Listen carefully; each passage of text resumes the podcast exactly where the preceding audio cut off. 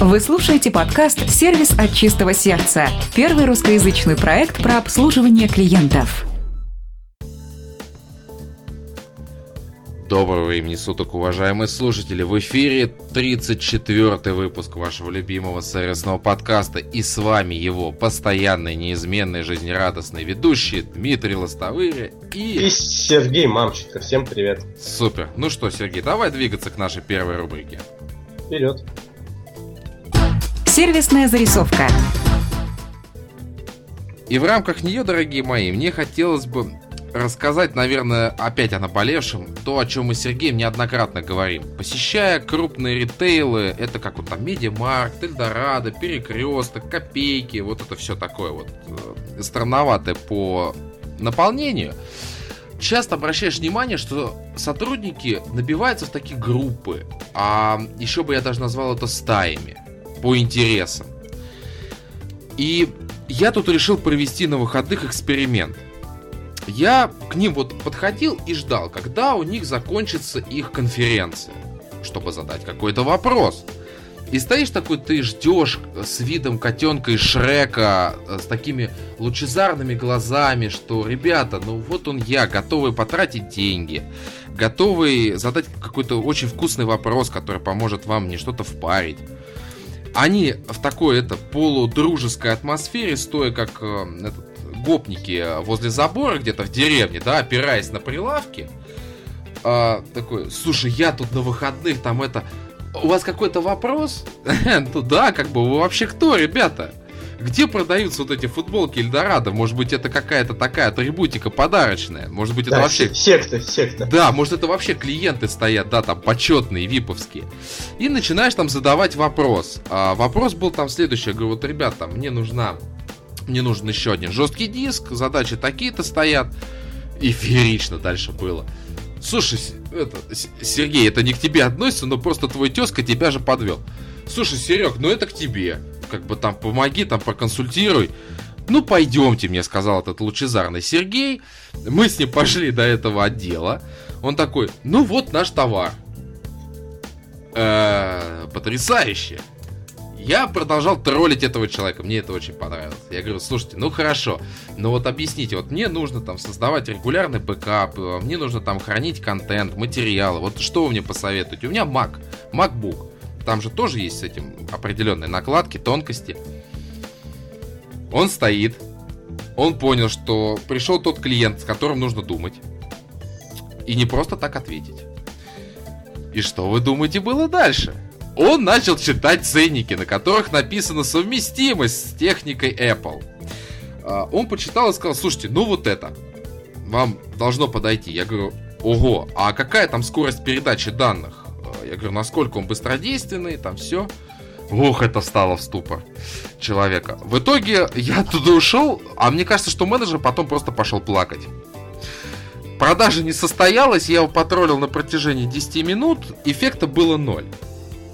Компания Перекресток, моя любимая. Да, Сергей сейчас где-то, наверное, началась язва, наверное, где-то от этой уже компании. Кстати, ты опубликовал мою сервисную зарисовку? Нет, еще не публиковал. Я сейчас занимаюсь переносом э, информации в новый блог на новую платформу, поэтому я думаю, что, наверное, там уже это все будет. Но она на главной, надеюсь, будет, да? Ну, да, она, она будет самое главное, это такое страдальческая песня. Не, плач Ярославны, это вот Дмитрий Лостовый. Да. А, продолжая, вот простая, захожу в перекресток, нужно было купить э, приправы, да. У них там постоянно какие-то перестановки, куча стоит палетов посреди прямо магазина. И я подхожу к э, сотрудникам и опять стою молчу. Ну, благо там сообразили быстрее, поняли, что нужно что-то делать. Я говорю, скажите, а где у вас приправы? Вот тут произошло тоже, это был э, просто гид по магазину, потому что сотрудник вместе со мной пошел искать эти приправы по всем отделам. Мама ми. Ну, я с таким же успехом и сам мог пройтись по нему и, в принципе, при желании что-либо найти. Вывод прост, что во многих компаниях, в которых я был, есть правило, что собираться не больше двух сотрудников, да, то есть может быть в зоне видимости клиента.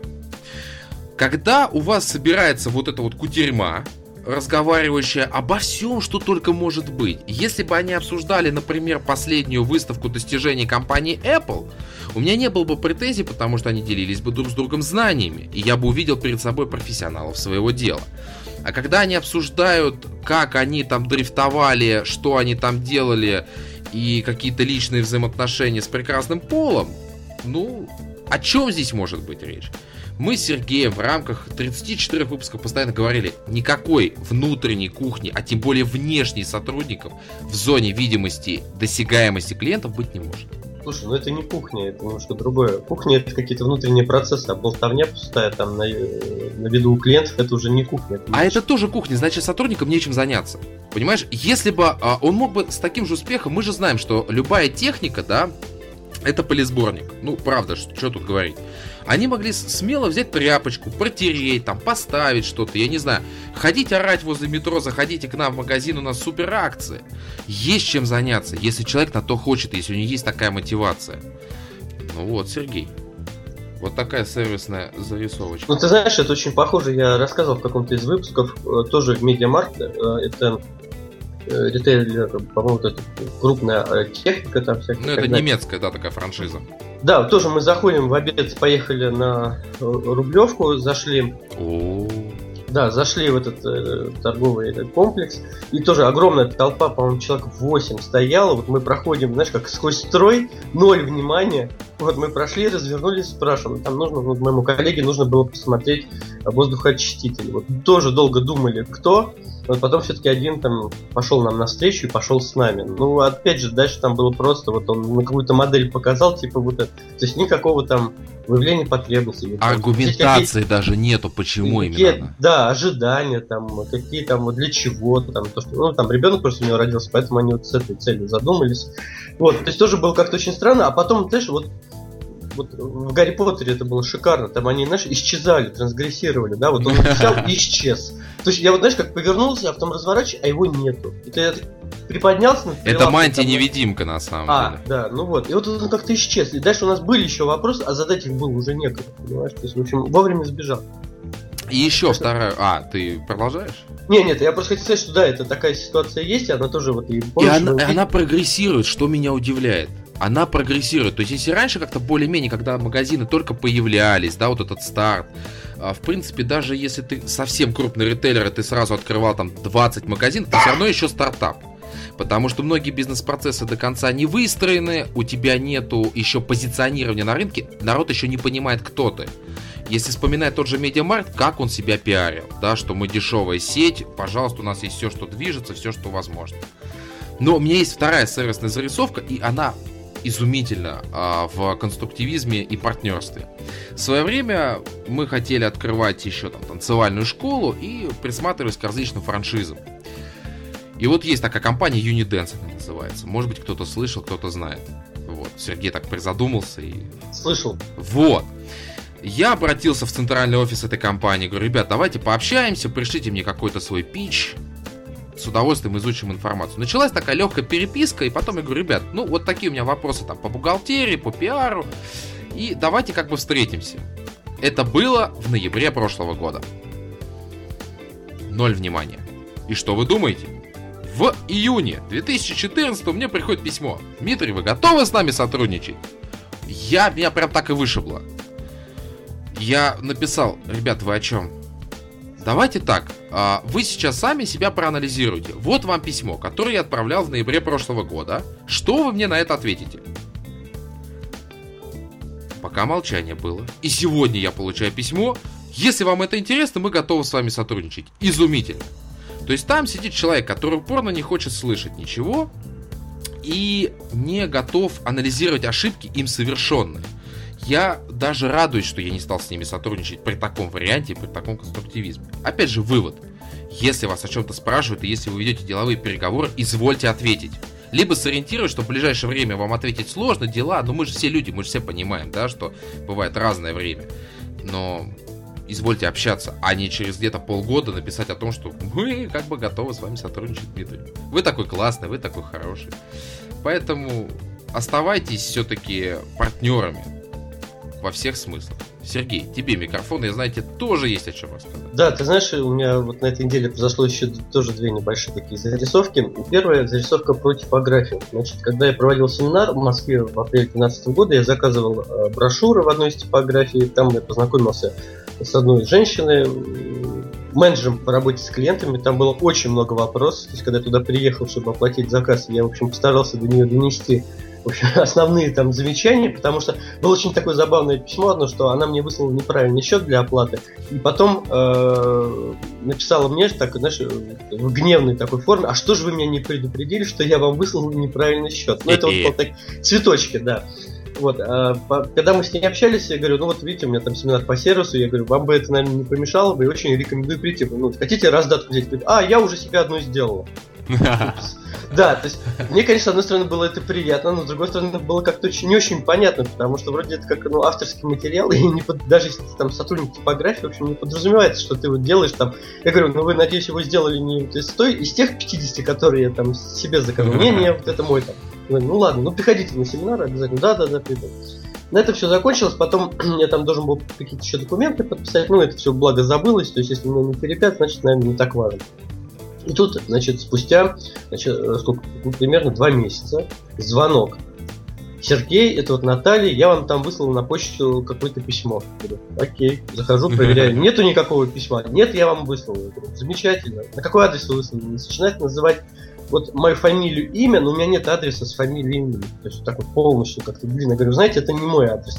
Вот, да, а какой у вас адрес? Наталья, ну вы мне вообще-то уже писали несколько раз писем, когда мы с вами сотрудничали в апреле, там, 8 или 10, посмотрите в своей почте. Плюс я вам оставлял визитку. Плюс у вас в той раздатке, которую вы себе взяли, там тоже есть мой адрес. То есть, ну вот, понимаешь, вот помнишь, мы с тобой говорили, что клиент начинает сам предлагать варианты решения проблемы. Да. Это, это же бред.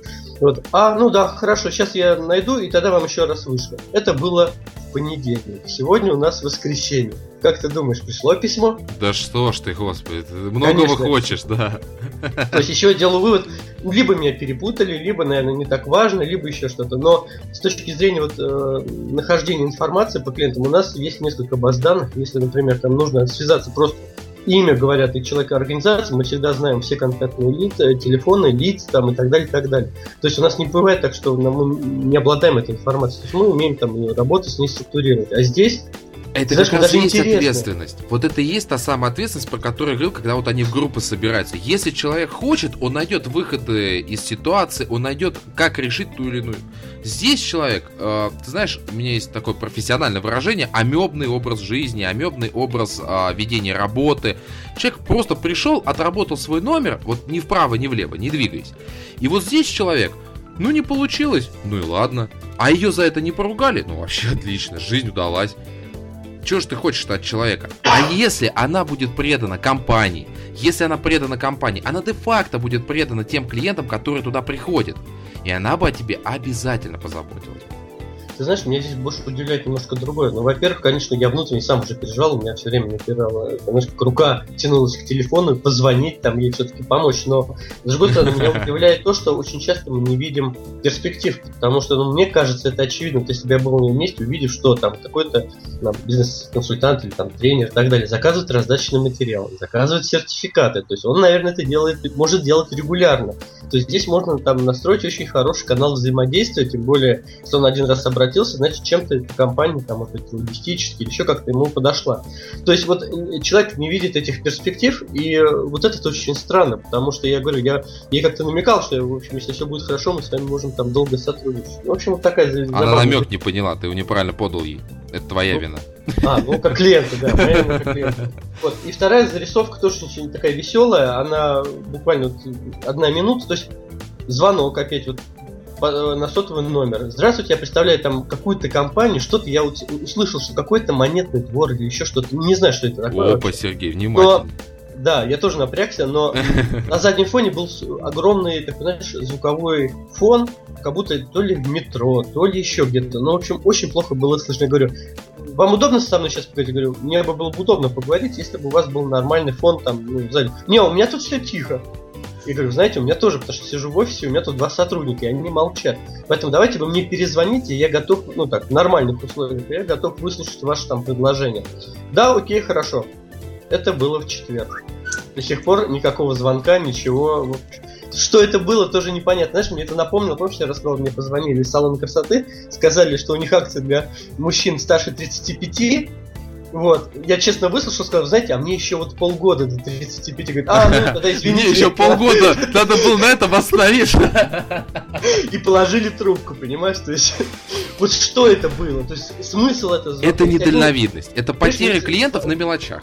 Ну ведь звонок это деньги, это деньги, которые там платят сотруднику, это э, звонок, который не дал никакого абсолютно выхода. Ну то есть, вот знаешь, это вот такие мелочные. Сер... Это мы с тобой понимаем с точки зрения управленцев. Ты путаешь ситуацию. Сотрудник не понимает, что порой его действия приводят к потере денег, прямым потерям просто средств. Вот это, вот это нужно донести до сотрудников. Вспоминай прошлый подкаст «Теория трудовых характеристик», да? Когда мы людям открыто объясняем о том, вот для чего нужна твоя работа и чего ты ей добиваешься для компании. Вот при таком раскладе человек понимает, что каждый его звонок это либо потраченные впустую деньги компании, и значит э, и его зарплата, с чего он ее получит, либо он отрабатывает его до конца и приносит прибыль компании, тогда это его деньги. Все система пищевой цепочки, она элементарна как никогда. Но я хотел добавить еще одну важную сервисную зарисовку, которую мне сказал Сергей перед записью этого подкаста. И сейчас все уважаемые слушатели, все в один голос должны порадоваться в комментариях. Пишите Сергею в личку ВКонтакте, в Фейсбуке. Сергей поменяет таки интернет-провайдера. И он больше не будет вылетать, у него больше не будет проблем. Он ну, станет да, я... стабильным, как никогда. Последней каплей было вчерашний вечер, когда у нас прошла гроза, э, дождь, и после этого опять пропал интернет. То есть как-то вот я так понял, что что-то где-то подтапливает или еще что-то. Но это уже было все, последняя капля. То есть на следующей неделе уезжаю в отпуск, а возвращаясь, наконец-то заключаю договор с Ростелекомом. И вот мне очень интересно, то есть за два с половиной года мучений ни разу не было никакого звонка или пожелания, или там какого-то опроса по качеству представляемых услуг. И мне очень интересно, через какой момент времени мне позвонят, скажут, что знаете, вы у нас вот что-то все оплачивали, оплачивали, а что тут перестали, а что случилось, там, ну, в таких формулировках. Когда, Мы вот. тут не докушиваем немножко, да? Да, да, не хватает. Потому что вообще-то здесь конкурентная среда, у нас тут есть несколько провайдеров, и как бы, в общем, уйти в любому это не проблема. Поэтому, ну, вот посмотрим, понаблюдаем, да, ну и заодно надеюсь, что... А самое интересное, я готов биться об заклад, что если бы Сергей в свое время не согласился повести подкаст, черта с два он поменял бы провайдера. Ну да, клиенты, они ленивы по своей природе. Да, к сожалению, они порой готовы мириться с теми издержками, которые им предоставляет провайдер. Но, уважаемые слушатели, таки надо двигаться дальше. Надо двигаться к вкусному, очень интересному. И, Сергей, ты как, готов двигаться? Ну, я как это, пионер, пионер. Последний, последний, да, пионер в Советском Союзе, потому что это был последний год, когда принимали пионеры. Могу сказать, что всегда готов. Ну, окей, вперед. Круглый стол. Ну и в рубрике «Круглый стол», как у нас любит говорить Дмитрий, мы сейчас усядемся за круглый стол. Я Рыцари себя... клиентского сервиса. Да, я себе сразу себе представляю такой, знаешь, антураж, э, как там, Ричард, Львиное сердце, или кто там, садился за круглый стол, и вот мы тоже, гремя своими латами, садимся за круглый стол. И сегодня э, у нас гость на этом круглом столе это прекрасная дама, вот, да. А переводя, да, теперь это так, уходя от э, средневековья, переходим на наш современный язык. Это управляющие по персоналу и обслуживанию покупателей в торговых сетях Market Opt и Оптовичок. Это Украина, город Кременчук. И с нами сегодня Марина Марченко. Марина, доброе утро. Доброе утро, ребят. Я с большим удовольствием вас приветствую. Я не знаю, были ли за рыцарскими столами дамы, но мне приятно, что сегодня есть такая возможность. Я, конечно, вас уже поприветствовала. Хочу поприветствовать всех ваших слушателей. 34-й выпуск. Это cool, это круто. Значит, э, скажем так, тема сервиса востребована. Вас любят, вас слушают. Я всячески вас поддерживаю и готова к вашим вопросам. Обалденно. Вот это вступление. Нет, дамы всегда приветствуются, потому что мужская брутальная аудитория, это все понятно. Но порой нужно разбавить, добавить нотку нежности, вот этой вот другой немножко, другой философии, что ли, понимания. Поэтому, Марина, мы искренне рады. Единственное, что я вам хотел бы еще дать слово, я видел, что сервисные зарисовки вам понравились. И вам хотелось бы что-то добавить. Поэтому сейчас я даю вам слово. Ну, на самом деле, я послушала и вашу ситуацию, остановлюсь на последней зарисовке темы Сережи с вашим провайдером. Два года вы даете им шанс. Два года вы их носите на руках, два года вы их презентуете, два года вы их рекламируете, тем не менее, хотя и негативно в каких-то смыслах. Я думаю, что все-таки, может быть, они просто не знают об этом. Может, им надо сообщить, что вы уже много сделали для них. Я хочу поспорить. Пишите в Твиттере сегодня, если у них есть аккаунт. Да, но я хочу поспорить, сколько доставило мне негатива проблема с интернетом Сергея, потому что сводить подкаст, когда Сергей в тот раз три раза вылетел, ну простите, я, во-первых, сначала хотел убить Сергея, а потом уже убить провайдера Сергея. Нет, мне кажется, было бы наоборот, все-таки сначала лучше провайдера. Нет, ты ближе, А понимаешь? Мы могли, бы, мы могли бы договориться. Но ты ближе для меня, понимаешь? Как- Я знаю, где ты живешь. Хоть это и Дим, не ну да, если говорить о зарисовках э, твоих, когда ты говорил об этих скоплениях людей, что человек может в свободное время пойти повытирать телевизор, полки, скопления там пыли и всего, я сидела и сама себе рассуждала, думаю, проблема ли это персонала, пресловутая зона комфорта. Да? Настроена ли я за собственные деньги из нее самостоятельно выходить? Вот это для меня вопрос. Мы как-то позиционируем персонал самодостаточным. Это самодостаточный мо- человек может взять на себя какой-то объем работы. Но это Вот. управленцы, как Но вы мы к этому обязательно вернемся, потому Да. что у меня есть опыт работы. Я не знаю, сеть ли вы знаете Азбука вкуса. Это конечно. наша премиальная московская сеть. Ну Мгм. да. А, вот, а, поэтому я обязательно в рамках дальнейших наших тем мы Мгм. обязательно этот вопрос поднимем. Но каков же вопрос круглого стола? Каким образом в крупном ритейле построить качественную систему обучения сотрудников?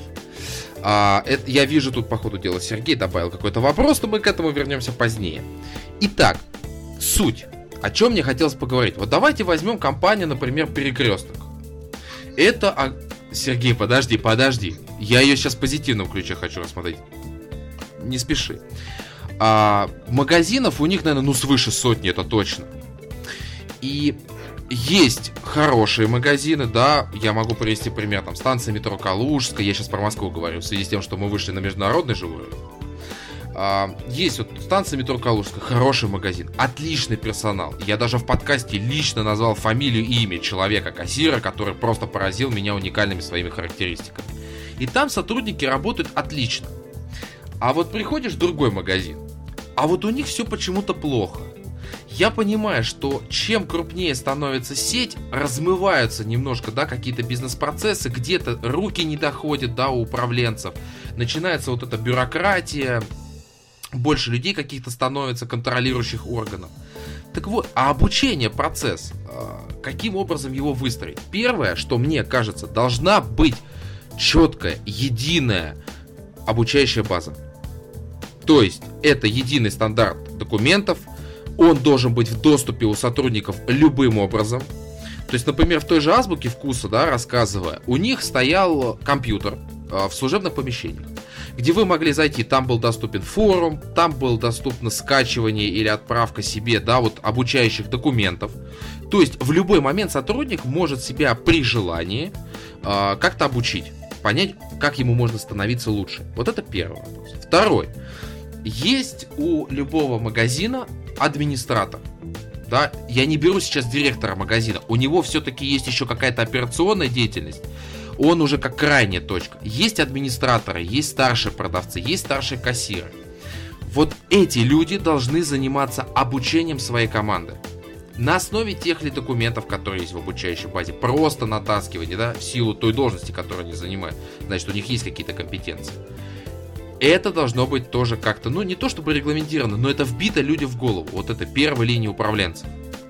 А дальше уже, а, когда мы говорим об уровне директора магазина, он должен выходить в зал и видеть, как работают его сотрудники. Вот просто визуальная картинка.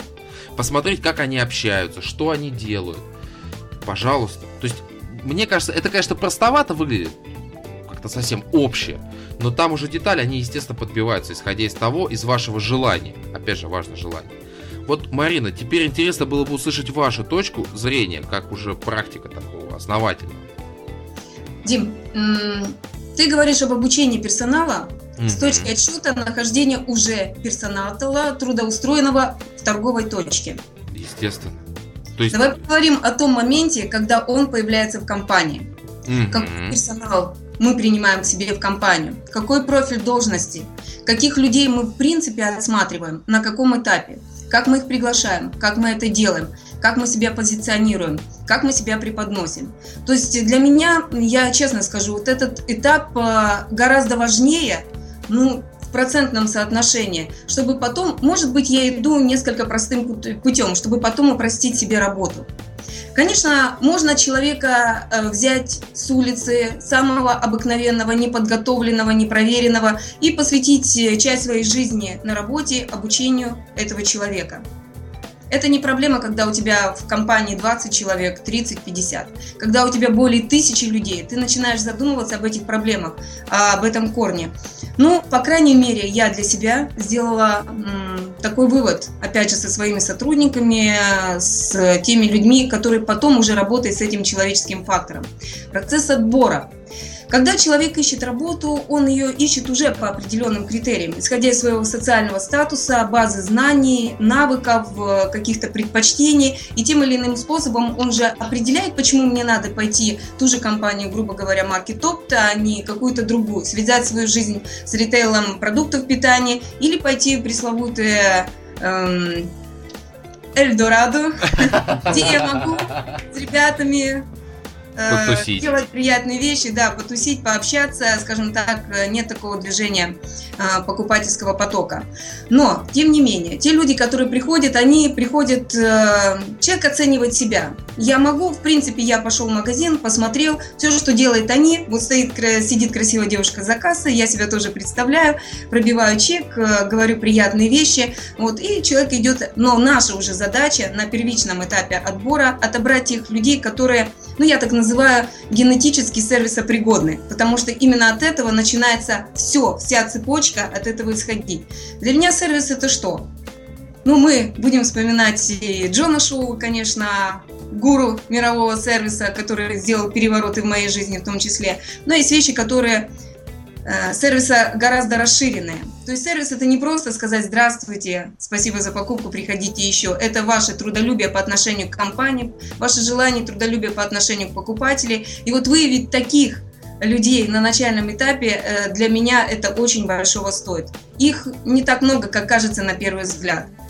Мы берем людей, уже изначально я говорю, да, тех, которые, по нашему мнению, сервисопригодны, по нашему мнению, они изначально на генетическом уровне созданы служить людям. Я говорю служить, я не боюсь этого слова, потому что и мое предназначение, я вижу именно служение человечеству. Да? Может быть, это пусть звучит громко и банально, но где-то в каких-то вещах. И потом мы начинаем э, работать с этим человеком. Работать каким образом? А теперь надо человека раскрыть, надо его адаптировать, надо его ввести в коллектив. И тут помогает как раз, Дима, те вещи, которые ты только что говорил. Элементарная, элементарная папка стажера, набор тех стандартов, внутренних документов, которые на начале... Доступность, абсолютно верно, их доступность. Я прихожу первый день в компанию, я не знаю никого, у меня стресс, мне нужен на первые, я думаю, 3-10 дней, на первую неделю человек-друг. То есть человек, который со мной не просто подружится, он откроет мне доступы к этой информации, он мне ее предоставит. Он не будет сразу нагружать меня работой, потому что, по сути, я бы и рад помочь, но я боюсь больше навредить, чем Э, хотелось бы мне, конечно, быть полезным. И вот эта информация, ее доступность делает возможным э, мое пребывание в компании на начальном уровне. То есть мы раскручиваем цепочку от момента моего появления в компании. Я возьму себя как рядового сотрудника. Мой первый день, я познакомилась с человеком, он мне рассказал, кто, что, какие основные принципы компании. Я посмотрела документы, да, не обманывают. Действительно, документам уже 5 лет, э, они только наращиваются, укрупняются, расширяются. Я читаю, я вижу, что все сделано для клиента. Наверное, для них это важно. То есть э, мое, мои полномочия не ограничены, но от меня требуется то-то и то-то. Ну, вот такие маленькие моменты. В дальнейшем, конечно, мы начинаем развивать сотрудника, мы расширяем его полномочия, мы смотрим, если он а, так как мы его определили на начальном этапе, мы ему даем каждый раз больше полномочий. В идеале для меня сотрудник, который обладает любыми полномочиями, чтобы решать все в пользу клиента. Ну, в идеале, да, идеальная картинка, конечно.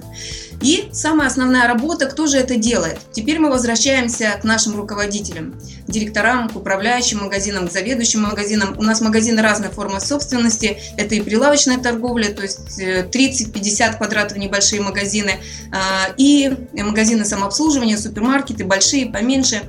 Вот обучение управляющих, директоров этих магазинов, заведующих его магазина – это целая отдельная бесконечная тема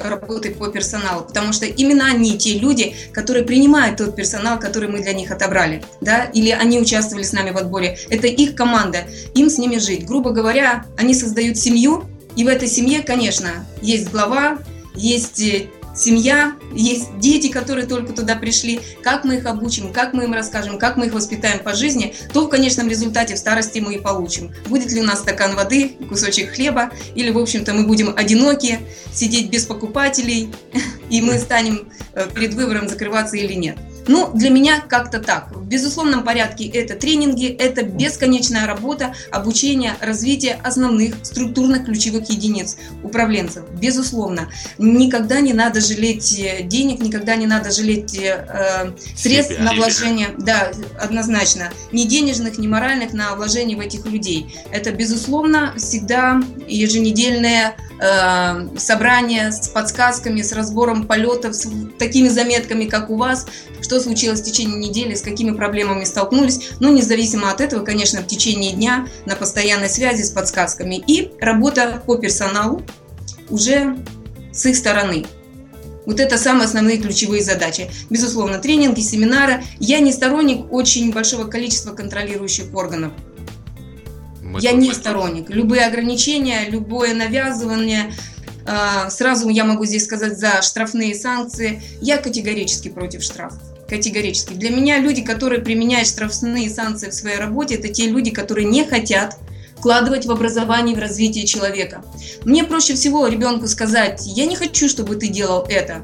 Если он делает нежелательное действие, мне проще его наказать и поставить в угол. Но гораздо полезнее для будущего, да, гораздо полезнее ему сказать, почему это нельзя делать дать попробовать, чтобы он сам убедился, что, ну, наверное, не совсем это правильный путь. Это либо больно, либо невкусно, либо просто неинтересно. Он сам исчерпал эту тему. Ну или второй путь, как я уже говорю, то есть тот, э, те управленцы, которые не хотят обучать персонал, они применяют штрафные санкции. Я сказала, нельзя. Если нет штраф, а почему, неважно, просто нельзя. Поэтому мой совет, моя позиция. При отборе людей мы набираем, исходя уже из того, что, как показывает статистика, есть у нас 10% сервисно непригодных людей категорически. Это те люди, которые очень тяжело входят в контакт с другими людьми. Им доставляет это моральное неудовольствие. Дело в том, что я не считаю, что это люди не приспособленные там к жизни или к чему-то. Это даже, может быть, люди с определенной долей гениальности, э, люди, которые больше направлены к какому-то техническому направлению, научные работники, писатели, которым, в общем-то, с людьми общаться не стоит. Поэтому 20%, да, как говорят, люди-звезды, которые интуитивно с полуслова, как Дима вот, найдет э, любой подход к любому человеку, даже не видя его, это прекрасно. Такие люди редко встречаются. 70% это люди середнячки при должных образовании, навыках, они могут перейти в разряд ряд звезд. К счастью, вот в 10% у меня никогда не опускается.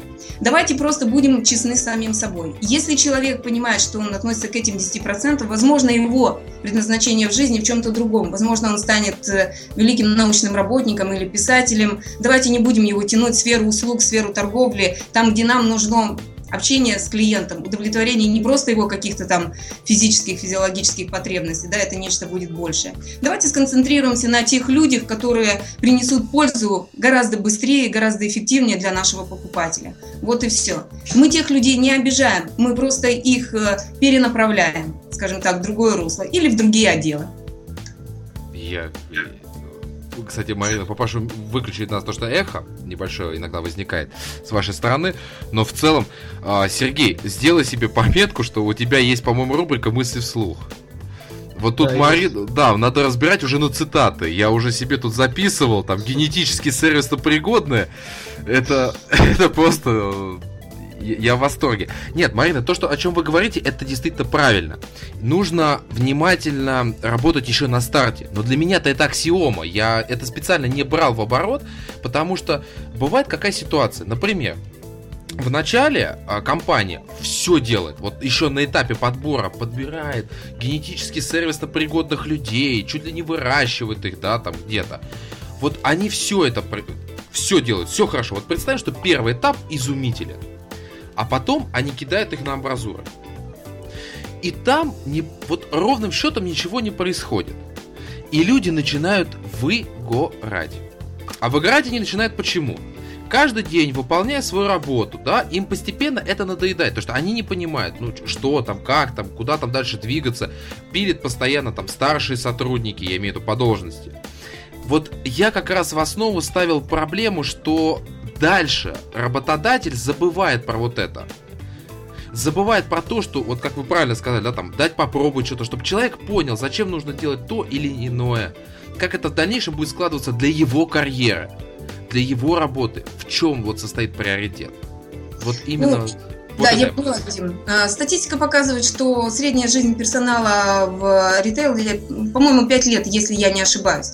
Безусловно, выгорание присутствует, потому что объемы информации, объемы э, покупательского потока, физической нагрузки очень велики.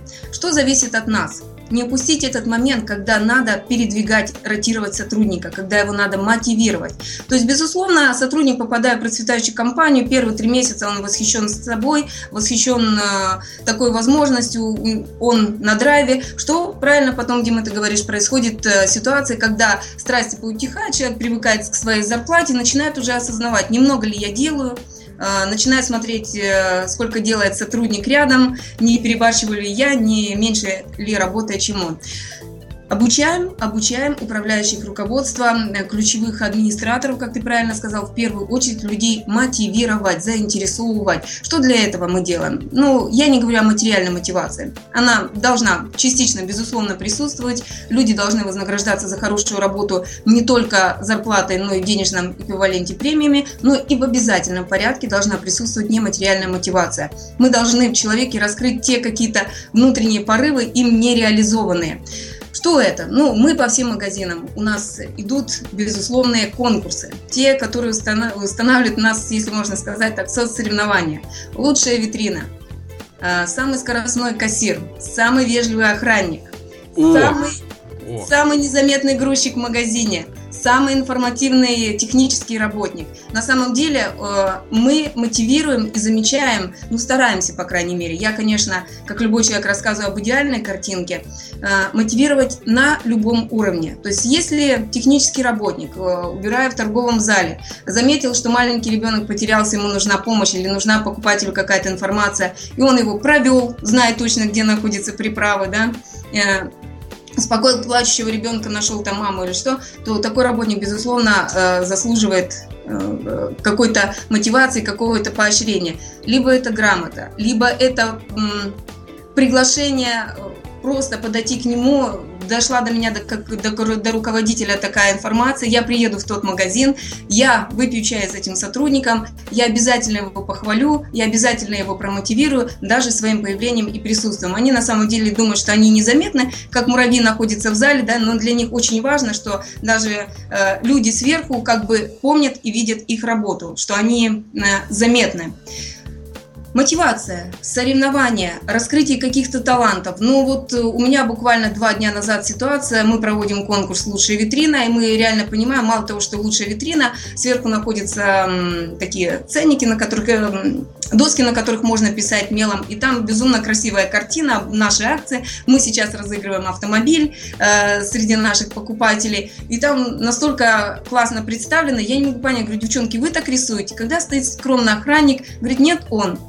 Охранник это все нарисовал, преподнес. Я начинаю выяснять, как давно он хорошо рисует, какой молодец, откуда вообще такой талант. Оказывается, человек рисует одежду у себя дома вечером.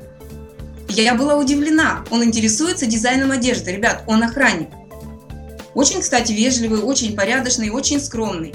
И когда я начинаю с ним разговаривать, я реально понимаю, что он увлекается дизайном одежды. А мы, в свою очередь, задумывались, как должен охранник выглядеть э, чисто внешне. Мы как раз эту тему прорабатывали с руководителем. Я говорю ему, не хотел бы ты разработать для нашей охраны дизайн одежды? Ну, это для него была лучшая мотивация. Конечно, то есть для меня это, это очень важно, я бы хотела поучаствовать.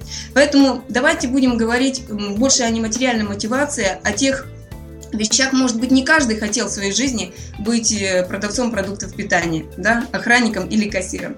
Возможно, человеку так, ну, пусть это не самая лучшая мотивация прихода на работу, но тем не менее, если руководитель, управляющий удается раскрыть какие-то скрытые таланты, у нашего персонала, поверьте мне, для него это будет самая лучшая мотивация. Если вы видите, что кассир, продавец, администратор делает больше, чем он должен делать, надо присматриваться и развивать в нем эти таланты. Надо вовремя поднимать человека по карьерной лестнице. Надо вовремя его мотивировать, ротировать по должностям. То есть если кассир уже выходит за рамки просто кассира, и вы замечаете, что он делает нечто больше, делайте его старшим кассиром, делайте его администратором в зале. То есть в любом случае развивайте. На самом деле такие люди на вес золота. Принять э, администратора со стороны, который будет уже знать, что делать в магазине, это очень сложно. А выявить среди своих это, э, скажем так, дорогого стоит. Даже сделать невозможно. Невозможно сказать, что вот, Дима, ты сегодня у меня работаешь кассиром, через пять лет я сделаю из тебя управляющего может не сложиться. Но если Дима работает кассиром, я вижу, он помогает покупателям, и уже к нему обращается с вопросами охраны, потому что Дима читает, развивается, интересуется, и это Дима правда. вырос. Да, да, Дима вырос. Диму надо уже немножко продвигать, Диму надо стимулировать. Давайте на него обратим внимание. Давайте мы дадим немножко больше обязанностей. Давайте расширим немножко его полномочий. То есть, ну, вот таким образом по чуть-чуть надо проверять персонал и обязательно, обязательно, когда они откликаются, э, куда-то их продвигать. Опять же, моя точка зрения. Не буду настаивать. Сергей, я думаю, мы памятник Марине отдельно как-нибудь там согласуем, поставим. Только, пожалуйста, не рукотворный. Ну, сервисно-то. Э, Марина, а вот знаете, на что обратил внимание? Э, вот э, ваши цифры, то есть 10, 20, 70 и 5 лет в сервисе, это вот примерно какая выборка? Потому что ну, мы понимаем, что цифры, они вещь очень важны, но они всегда бывают там, ну, какие-то двоякие. Вот мне очень заинтересовала, заинтересовала вот эта выборка, то есть 10% это сервисно непригодные. Это вот, наверное, вот за какой-то период времени, да, вы анализировали? Нет, я вам хочу сказать тоже, опять же, много читала, я даже не, э, даже не скажу, где информацию в какой момент встретила. Просто я ее для себя точно так же в заметке выписала, ею пользуюсь. А, надо будет посмотреть источники информации, потому что на самом деле за все это время уже столько информации собрано. А, какая-то отсеивается, а какая-то приживается. Вот эта информация прижилась, эта выборка была вообще по категории людей. Сервисы непригодных не в плане обслуживания клиентов как такового, а в плане удовлетворения чьих-то потребностей, когда вот человеку свойственно общение с людьми, когда в любом случае он свою жизнь свяжет с какой-то сферой услуг. Неважно, это будет ритейл вот. или там туризм. А вот э, на примере там тех собеседований, которые вы проводите и так далее, вот сколько вы примерно там отсеиваете персонала ну, на этапе собеседования, понимая, что вот он проф непригоден? А, я вам скажу, что немножко больше, чем 10%. Это примерно отсеивается процентов 60 если не больше. И знаете, по какой причине? На самом деле в Москве, может быть, это не столь заметно, хотя я думаю, что все равно заметно. Есть э, определенное количество людей, которые смогут работать у тебя. Вот наш город, ну, грубо говоря, один из городов, где находится наша сеть, то есть не будем брать регионы. Численность жителей 250 тысяч. Это не очень большой город, это достаточно уютный, скромный. Ну и давайте просто в процентном соотношении посчитаем, сколько там людей работает в сфере торговли. Работали с опытом, да, без опыта. То есть мы столкнулись с проблемой э, с проблемой персонала. То есть мы уже пришли к тому, что мы немножко уперлись. Нам нечего выбирать, нам некого приглашать. Кадровый дефицит. Да, кадровый дефицит, и это на сегодняшний момент, когда э, опять же, в ритейле текучка кадров э, присутствует, ни для кого не секрет, потому что не все так гладко, как я рассказываю, это идеальная картинка, но на самом деле люди, которых вовремя не промотивировали, люди, которые, тем не менее, связывают свою жизнь чем-то другим, они, конечно, уходят, они имеют на это полное право. Кто-то, может быть, разочаровался, кто-то не нашел себя, кто-то решил попробовать, почувствовал силы в чем-то другом.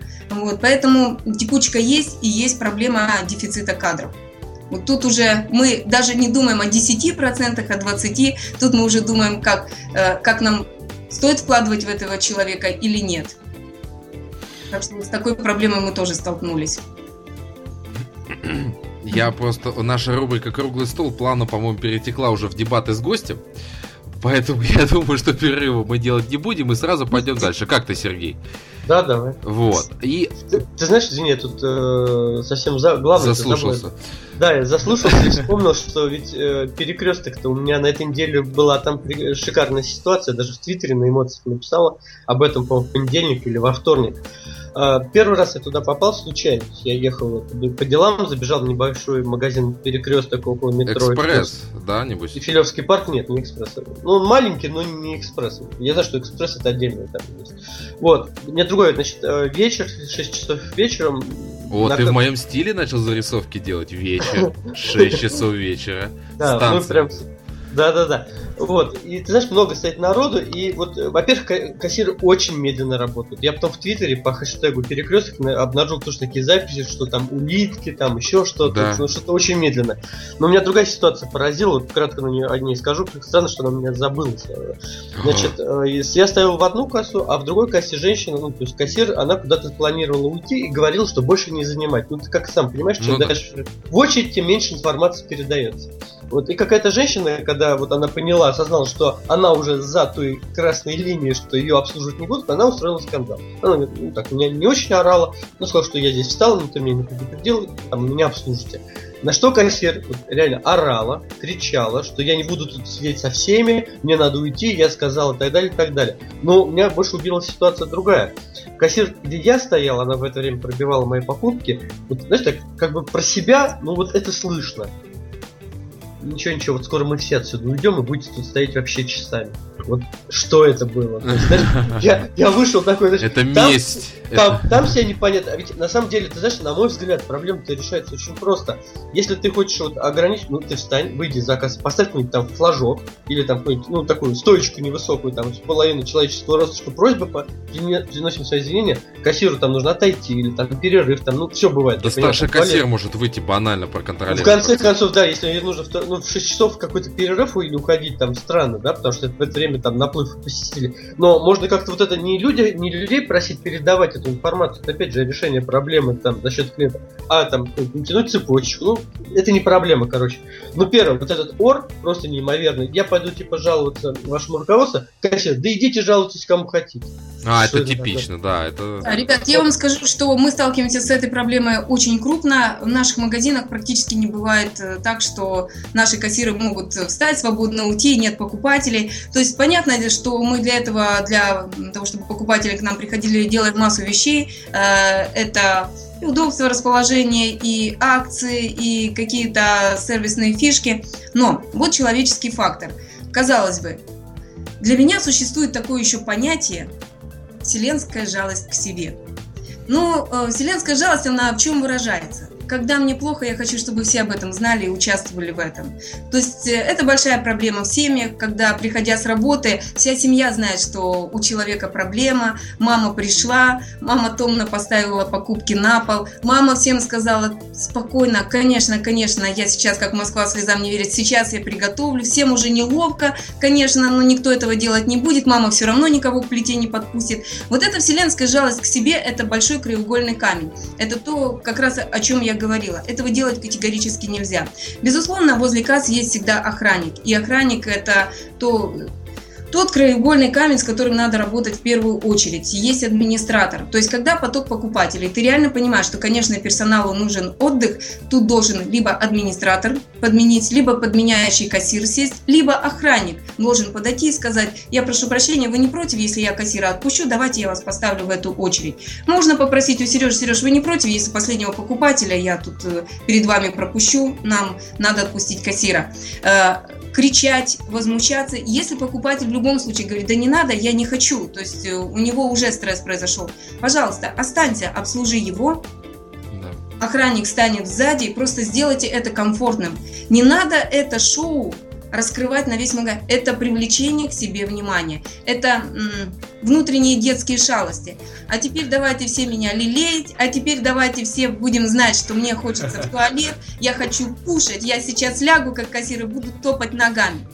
Мы должны четко понимать, что сервис как я уже сказала, это не словесное приветствие. Мы должны четко осознавать, что сервис для покупателя это прежде всего, вообще для меня на сегодняшний момент, это сохранение времени человека. Ведь вы современный человек, вы экономите своего, свое время, вы планируете. Мне, как кассиру, грубо говоря, за каждый час платят деньги. А вы проживаете в магазине свое время вместе со мной. Поэтому тут надо четко понимать, здесь в голове изначально у персонала должно быть складываться мнение, что мы не должны использовать э, время покупателей. Мы должны работать на него. Скорость обслуживания, удобство расположения витрин, доступность товара. Все это говорит о сервисе в первую очередь. То есть в обязательном порядке. Э, У нас новый гость подкаста, да? Я прошу прощения, но э, мы говорим о сервисе во временном промежутке. Это в первую очередь. Когда, давайте говорить с человеком, с покупателем на языке пользы. Надо быть ему полезным. Мы поможем вам быстро выбрать товар. Мы вас быстро проинформируем. Вам не надо самому читать 135 наименований товара. Вы можете обратиться к продавцу, он вас проинформирует. Вы не будете стоять в очереди. Опять же, это идеальная картинка. Ну, я возвращаюсь к кассиру. Сереж, к твоей ситуации. То есть в этом случае должны подключиться все охранник, соседний кассир, что, собственно, произошло. Этот кассир должен максимально вежливо, если человек спешит, нервничает, но есть на то причина. Пожалуйста, останься, обслужи, и тебя там потом уже выпустят на перерыв или там по, по, по твоим необходимым вещам. Более человечный подход. Никто не отменял этого человеческого фактора, но тот же человеческий фактор говорит о том, что будь вежлив, будь э, полезным человеку, точно все семейные отношения. Человеческие взаимоотношения, в конце концов. Дим, все правильно, человеческие отношения. Если получается так, э, если ребенок попросит у тебя там какую-то конфетку, мам, пожалуйста, а мама в этот момент э, шла в ванную, Конечно, мама остановится, даст ему конфетку, но покупатель не наш ребенок, поэтому тут как бы мои желания я ставлю, ставлю выше да, желаний покупателя. Так не должно быть. Приоритеты вообще пирамида, пирамида. Э, часто я смотрю в компаниях, пирамида существует, во главе пирамиды находится собственники компании. Это неправильно. Наши собственники компании, наши руководители, это нам большое счастье, э, предоставили такую возможность. У нас пирамида перевернутая. Во главе нашей пирамиды стоит покупатель. Наши собственники стоят в самом низу. И они подталкивают, они мотивируют, они не дают нам в этих планках опускаться ниже. Я вот у Сережи, большое ему спасибо на тренинге, а, очень пообщалась много с ребятами в этом плане. Самая большая проблема – собственники не мотивируют, не заинтересованы. И поэтому ребята, не имея полномочий, не могут продвинуться в плане сервиса, они не могут внести никаких изменений. Они работает на уровне персонала, пробивает стены, и не всегда это успешно получается. И опыт подсказывает, что в результате покупатель получает не самую лучшую картинку. Сергей, а стуки были у тебя, я правильно понимаю? Это не стуки, это у нас, как всегда, кто-то что-то взрывает во дворе. Я думаю, что это как раз твой провайдер старый к тебе идет. Пробивает. Вот, нет, просто я смотрю, ну, согласен, мне тоже кажется, это, в общем, не та проблема, из-за которой стоило устраивать такой вот реальный кипиш в магазине. потому нервов. Что. Ну, потому что, знаешь, вот я вышел оттуда, меня просто там сотрудник на машине ждал, он меня довез там дальше, и вот я в Твиттер сразу стал вот эту эмоцию передавать, потому что я просто написал, ну, это просто вот ну, трэш, как говорится. То есть, вот. Хотя проблемы-то нет. И это была единственная женщина, которая оказалась за красной линией. После нее народ разбежался под админкассой. То есть вопрос был в одном человеке всего лишь. И то, который, в принципе, достаточно спокойно, ну, жестко, но спокойно это говорил. Это говорит Поэтому... о том, что персоналу позволяет высказывать это. Это значит уже было неоднократно. Как правило, это говорится сначала один раз на, на уровне жестов, никто не обратил внимания. Потом где-то в тональности был перебор, все это сошло с рук. А значит, уже позволяет на сегодняшний момент э, а раскрываться. Вот о чем я как раз, Марина, вам и говорил. О том, что да, вот изначально можно хорошо набирать людей, обучать их, все натаскивать, но потом нельзя упускать, потому что я думаю, что вы согласитесь, поддерживать высокий уровень качества намного сложнее, чем его создать. Создать, создать вот можно сейчас все вот на кураже, на вот этих вот эмоциях, да, можно, но поддерж, поддерживать всегда намного труднее. Дима, вот тут я возвращаюсь э, к тому, что ты сказал, э, что управляющий должен выходить в зал. Для чего он должен? Мало того, он должен общаться с покупателем. Как происходит мотивирование людей? Очень сложно взять, э, выдернуть Сережу в кабинет и сказать, ты такой молодец, там рассказывает ему, вот там три месяца назад ты сделал какие-то вещи. Больше надо находиться в зале, среди покупателей и персонала. Проходит человек, выкладывает витрину. О, класс, отлично, такой молодец. Я первый раз вижу, чтобы так выложили овощи. Дай-ка я запомню. Да я сфотографирую, покажу ребятам. И я пошла дальше. Вроде бы я ничего не сделала, да? Я прохожу, я вижу у нас в очереди очень много покупателей. Значит, это мне сигнал, что мне надо быть поближе к очереди. Что там происходит? Какие разговоры? Вот там стали там то-то, то-то, то-то. Поговори с покупателями, узнай их мнение пообщайся, они тебе раскроются. Обязательно представься, обязательно у тебя должен быть бейдж. Они, покупатели любят высказываться именно управляющему. Они знают, значит, Они что доверяют ему. Идет. Да, безусловно, потому что когда через э, много слоев персонала проходит, информация теряется или искажается человеческим фактором, преподносится по-своему. Поэтому вот э, такая система, абсолютно ты правильно сказал, надо выходить в зал, надо знать картинку с той стороны, в обязательном порядке. Надо людей видеть и прекращать сразу же нежелательные действия. Ну, есть негласное правило э, «ругай в одиночку, хвали при всех». То есть это говорит о чем? стоит продавец залом, в, э, э, спиной к залу, фасует товар. Там стоит покупатель. Просто один раз подойди к нему на ушко, шепни, Маш, не забывай контролировать зал, у тебя покупатель. Второй раз, Маш, не забывай. Третий раз, Маш, ты не контролируешь зал, давай я тебе подскажу, как это сделать. Буквально надо администратору самому периодически становиться и показывать мастер-класс, то есть на своем личном примере. Конечно, это целая цепочка, в одной программе это сложно сказать, но это мы уже получили, Сереж, вот такого взрывного кассира, как э, запущенную ситуацию. Это вовремя не проконтролирование и пресеченное действие. Ох, горячо сегодня в подкасте, очень горячо. Телеканал НТВ отдыхает. Итак, давайте двигаться к первому вопросу в рамках дебатов. Все-таки. Сергей, я вижу там в процессе. А, Марина, вот такой момент. А, чем крупнее становится ритейлер, да, я так понимаю, что у вас тоже же не один все-таки, простите меня, магазин. Нет. Вот. А, тем плотнее должна быть экосистема. А, что имеется в виду, да? Это стандарты, это обучение, это контроль, ну какой бы он ни был, да?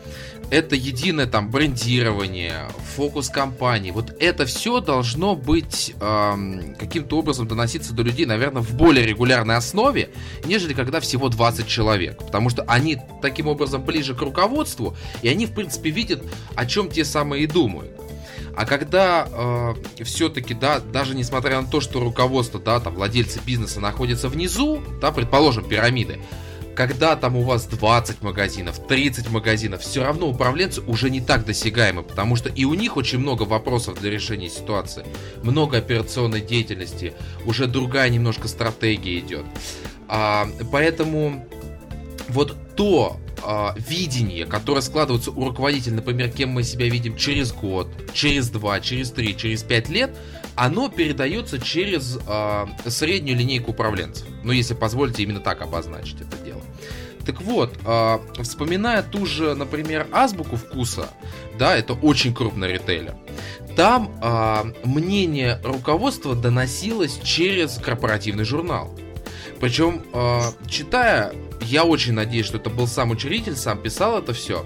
Э, очень все понятно. И его слова совпадали с действиями директора магазина, с а, действиями администратора смены. И это приятно.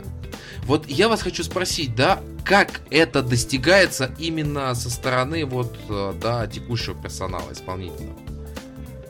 Если вы да, да, я, я поняла вопрос, я просто сама анализирую уже параллельно. Но на сегодняшний момент, конечно, журнал мы не выпускаем, и мысль такая присутствует. Могу надо помочь с этим, сразу говорю. Отлично, отлично. Вот, э... Сергей, ты не смейся. Ты сам меня пиарил на протяжении нескольких выпусков, что если вы хотите выпускать журнал, идите к Дмитрию. Что ты смеешься, прости меня? Нет, просто молодец. Знаешь, ну, извините, Марина, сейчас просто. Да, это, да, да, вот это замечательная вещь, умение грамотно, четко вставить саморекламу. Ах так, да? Горжусь собой. Э, кстати, по поводу рекламы, умение ставить. Это, кстати, тоже часть сервиса. Опять же, то, что я говорила. Говорить с э, человеком на языке пользы. То есть зачем мне сейчас создавать и узнавать, как это будет? Конечно, человек может сказать, о, вы заинтересовались журналом, давайте там вот такая-то это, и потом, может быть, я вам расскажу, может быть и нет. Ну, и тут уже будет зависеть от того, насколько сервисно будет поступать Дима. То есть, как он меня заинтересует, как он мне расскажет. Пока на языке пользы для меня это полезно. То есть, для меня это тоже сервис по отношению, вот мы с вами общаемся, что-то мы делаем друг для друга, да? Ну, если мы так уже по мелочам разберем. Да, скажем так, э, я уже так анализирую, как вот среднее звено оно преподносит информацию, конечно, по-своему. Но мы на сегодняшний момент, у нас система открытых дверей. Э, то есть э, к собственнику имеет напрямую право обратиться любой персонал, любой. От технического работника, ну, до управляющего, само собой, директор, кассир, э, охранник, без разницы. Он ездит по магазинам, он в обязательном порядке здоровается, спрашивает, как дела. Конечно, не все высказываются. Для этого существую и я. То есть мое отношение с персоналом складывается на более, как мне кажется, кажется, лояльном уровне. Опять же, по крайней мере, мне бы так хотелось. У каждого есть моя визитка, они мне звонят в любое время, у меня телефон никогда не отключается. Они мне могут звонить по своим личным делам, с личными просьбами, по каким-то семейным. То есть и именно мы с ними встречаемся на магазинах. Я стараюсь проводить на каждом магазине немножко больше времени, чем там, допустим, запланировано, чтобы со всеми пообщаться, узнать, как дела, что в их семьях происходит. Вот. И какие-то корпоративные вещи, когда происходят, опять же, там те же конкурсы,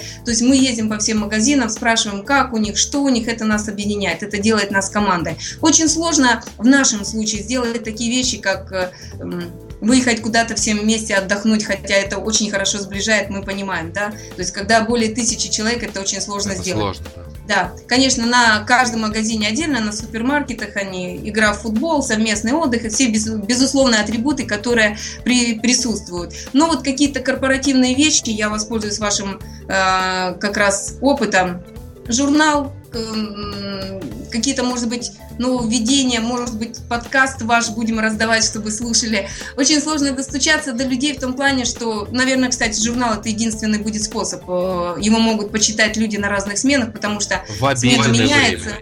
Да, в обеденное время. Они могут лежать там, да, в комнате отдыха. То есть э, вот какие-то вещи, которые да, человек может доступно получить информацию. Вот сейчас, общаясь с вами, я э, реально начинаю задумываться, а все ли получают информацию о видении собственника так, как мы себе это представляем. Поэтому вот эта информация, да, абсолютно важна. Вот я говорю, как раз это очень важно, потому что в очень крупных компаниях, да, там, если разбирать там тот же там Праус, Waterhouse, Куперс, еще что-то, где учредители, совет директоров, он недосягаем просто для линейного персонала. В силу того, что очень много работы. Но то, как доносится их видение, это, наверное, одно из ключевых направлений – в мотивации людей, в том числе нематериальной. Потому что они понимают, а, вот вы как раз говорите, да, там вот 5 лет, вот ребята там стараются, еще что-то. А это и есть видение управленца. И когда они понимают, что вот владелец бизнеса, он четко понимает свою цель, он понимает, как ее достигнуть, я могу с ним работать. Я уверен в завтрашнем дне. Вот это действительно круто, клево и важно. Потому что когда народ начинает уже слушай, там, смотри, там, у нас вот это происходит, а это почему происходит? Они начинают себя накручивать. И есть такое блестящее в психологии слово, называется паранойя. Когда у людей, вот они себе что-то вбили в голову, и у них это не вылезает, такой таракан, бегущий по кругу. И потом это снять, а, я говорю, вот, это, не знаю, может быть, только у меня такой опыт, это выбить из человека потом невероятно сложно, доказать ему обратное, потому что он говорит, нет, я вот уверен, это именно вот для того делается. Это Дим, все плохо. Тут, тут я с тобой буду опять же говорить, э, выбить из человека. Каждый имеет право на свою точку зрения, да? Вот в какой момент он должен принимать твою точку зрения, добровольно или недобровольно. А, мне бы не хотелось, чтобы они делали и принимали мою точку зрения по принуждению. Понятие правда, оно всегда понятие относительное, да? Вот, э, но мне бы хотелось, чтобы они были на нашей стороне в плане понимания. Да, но вот Это я... было бы интереснее, да. Да. Я, собственно говоря, даже вот рассказывая историю в прошлый раз, с кем же... А, с Полиной мы вели, да, тогда подкаст, Полина Приходько. И она говорит, Дмитрий, говорит, а вот вы говорите, что когда вы приходите а, на кассы у нас, да, я напомню, работаю в театральной цирковой компании. Мы продаем семейный досуг, эмоции, да. И э, моя задача, чтобы кассиры улыбались людям. А, Полина говорит, вот вы, говорит, вы рассказываете, что вот вы приходите на кассу, они начинают улыбаться, да, это по принуждению, на самом деле нет, есть элемент щекотки. И а, это, с одной стороны, немножко неформальное, да, а, такое, там, я не знаю, прикосновение к сотруднику, да, это может быть переход какой-то границы, но при этом они получают добрый позитив эмоций, заряд, и они начинают, черт меня возьми, улыбаться зрителям. Им нужно вот это, наверное, какая-то, я не знаю, там, первый толчок, что ли, какой-то сделать но это задача управленца. Хорошо, Дим, я приведу вам такой пример. А если бы вы э, сидели администратором в стоматологическом кабинете, как бы щекотка подействовала на тех людей, которые придут к вам в кабинет? Насколько они бы были готовы? Я уверяю э, вас, что человек уже э, есть такой момент ожидания. Я планирую идти к вам на семейный отдых с семьей, и мои планы уже где-то с утра. Я уже настраиваюсь, я уже прихожу готова. И тут ваше большое искусство умело меня подхватить и раскрыть, и не испортить впечатление. Поэтому, конечно, вот это важно. Почему оно срабатывает? Потому что мы уже, в принципе, готовы. Приходя в магазины продукты питания, я рассчитываю, что меня обслужат быстро, что будет нужный мне товар, большое разочарование, да, да, свежий, вкусный, качественный, когда цена будет соответствовать ценнику, когда заявленная акция будет э, такой же, как заявили ее там э, во внешних э, средствах массовой информации, когда все будет соответствовать моим ожиданиям, когда я рассчитываю провести хорошо время с семьей, здесь меня встречает, все прекрасно, то есть вот, э, чтобы не было разочарования, потому что к встрече с вами я готовлюсь гораздо заранее, чем мы увидимся, скажем так. Ну, для меня это важно, по крайней мере долго, наверное, готовились к подкасту, к встрече, хоть и визуальной. Вот. А, соответственно, второй вопрос. В рамках дебатов он очень важный. Мне здесь очень интересно услышать ваше мнение. А, мы знаем, что сотрудники, приходя на работу, да, да даже о чем говорить. Вот мы сейчас с вами, а, да, у меня есть ответственность перед вами какая-то, да, чтобы мы давали качественный, хороший контент. Ну, в любом случае, есть какая-то ответственность. И между работником и работодателем она тоже имеется. И делится на две категории. Первое – это договорная, да, то есть это материальная ответственность, особенно что касается ритейла, да, там это порча оборудования, продукции и так далее. И вот как раз Сергей сегодня привел сервисную зарисовку а, в плане вот этого крика, ора, произошедшего в торговом зале. И мы понимаем, что это не очень-то договорная ответственность между компанией и сотрудником. И вот мне хотелось бы чтобы сотрудники, которые у нас работают, да, вот э, в нашей компании, они ответственны в том числе перед клиентом за то, что они делают, как они это делают.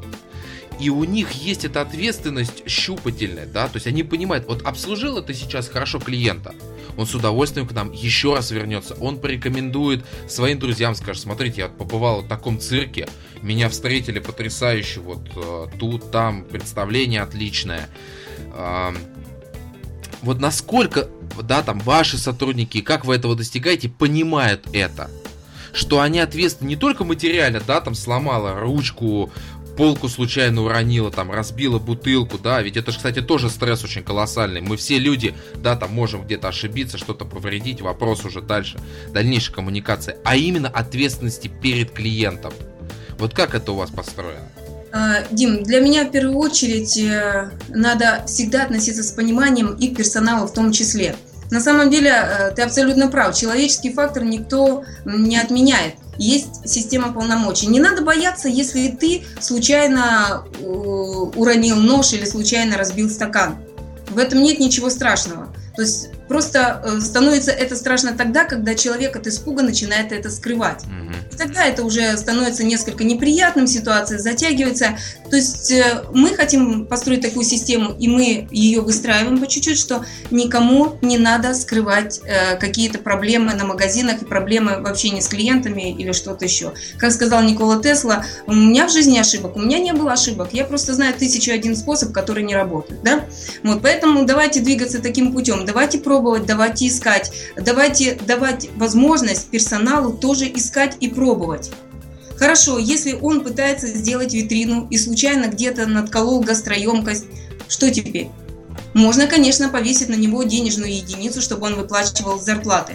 Можно эту гастроемкость списать, утилизировать и дать ему возможность продолжить свою работу спокойно, не бояться, не быть напряженным. Понимание происходит тогда, когда у человека есть желание, есть полномочия и есть обязательства. Но он к ним серьезно относится тогда, когда и вы, в свою очередь, берете на себя обязательства и их выполняете.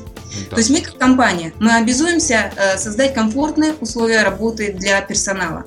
Это наличие комнаты отдыха, хорошие раздевалки, ну, грубо говоря, да, каких-то э, необходимых... Душевая кабина. Э, душевая в идеале, да, сейчас строим маркет, делаем женскую, мужскую душевую. Э, Личная туалетная комната, это тоже немаловажно.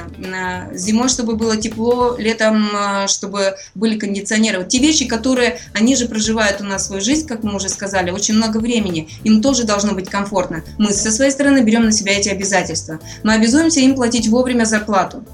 Мы обязуемся им платить определенные рамки зарплаты. Это не самая низкая зарплата. То есть мы свои обязательства выполняем. Э, со всеми вновь появившимся в нашей компании сотрудниками я лично провожу вводные тренинги, вводные семинары, где им рассказываю наши правила, наши стандарты, почему надо делать так, почему нежелательно делать так. И мы с ними в конце договариваемся, ребят, вот мы с вами поговорили, давайте это будет нашим с вами устным договором.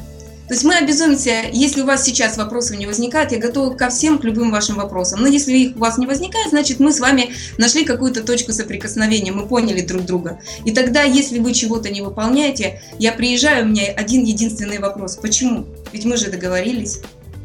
Вот пока на таком уровне. Понимаете, то есть э, надо всегда брать на себя обязательства наравне с теми людьми, которые работают у вас. Не должно быть перебора.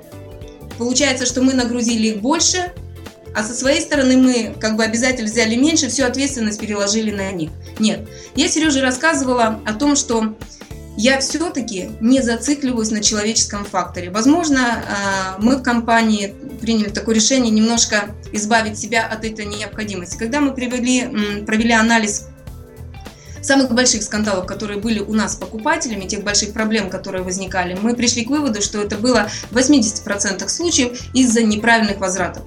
Э, продуктов питания очень много, ассортиментная группа очень большая, э, цены не всегда удается вовремя менять, опять же, пресловутый человеческий фактор. Конечно, у покупателя иногда возникают какие-то проблемы. Некачественный товар, какие-то проблемы с ценами, и он хочет его вернуть. И вот тут персонал, не имея должных полномочий, всегда, конечно, включал защитную реакцию. Хорошо, человек пришел вернуть товар, что делать дальше? Пойти к заведующему, но он у руководителя просил не беспокоить. Со своих денег отдать, почему я должен отдавать со своих? Мы ввели стопроцентную систему возврата, чтобы сильно время ваше не затрагивать. Любой человек может прийти к нам в магазин, сказать, что ему товар не понравился, что-то не соответствует его качествам, и ему в 100% случаев вернуть деньги тут же. Для этого не надо писать заявление, для этого не надо делать каких-то лишних телодвижений. Перед вами извиняться, вернуть деньги, пожелать хороших покупок. Мы на системном уровне избавили личный контакт покупателя с продавцом, избавили их от необходимости доказывать свою правоту, потому что по сути ее доказать невозможно. Допустим, вы покупаете у меня молоко. Сроки хорошие, Сережа рассказывал, это случай, случай, это случай жизни. Сроки хорошие, но вы приходите домой, молоко прокисшее приходите ко мне, ко мне как продавцу, возвращаете это молоко. Скажите, чисто теоретически, вы можете доказать, что вы купили молоко с хорошим сроком и с чеком, уже прокисшим в пакете? Ну, заморочиться надо будет, конечно. Ну, каким образом? Что оно было? Лаборатория. Это тоже, знаешь, условно. Да, да. То есть чисто теоретически это практически невозможно. У вас же нет домашней лаборатории на данный момент. Ну, так можно... Нет, у меня мать Роспотребнадзор. Этот, а, я...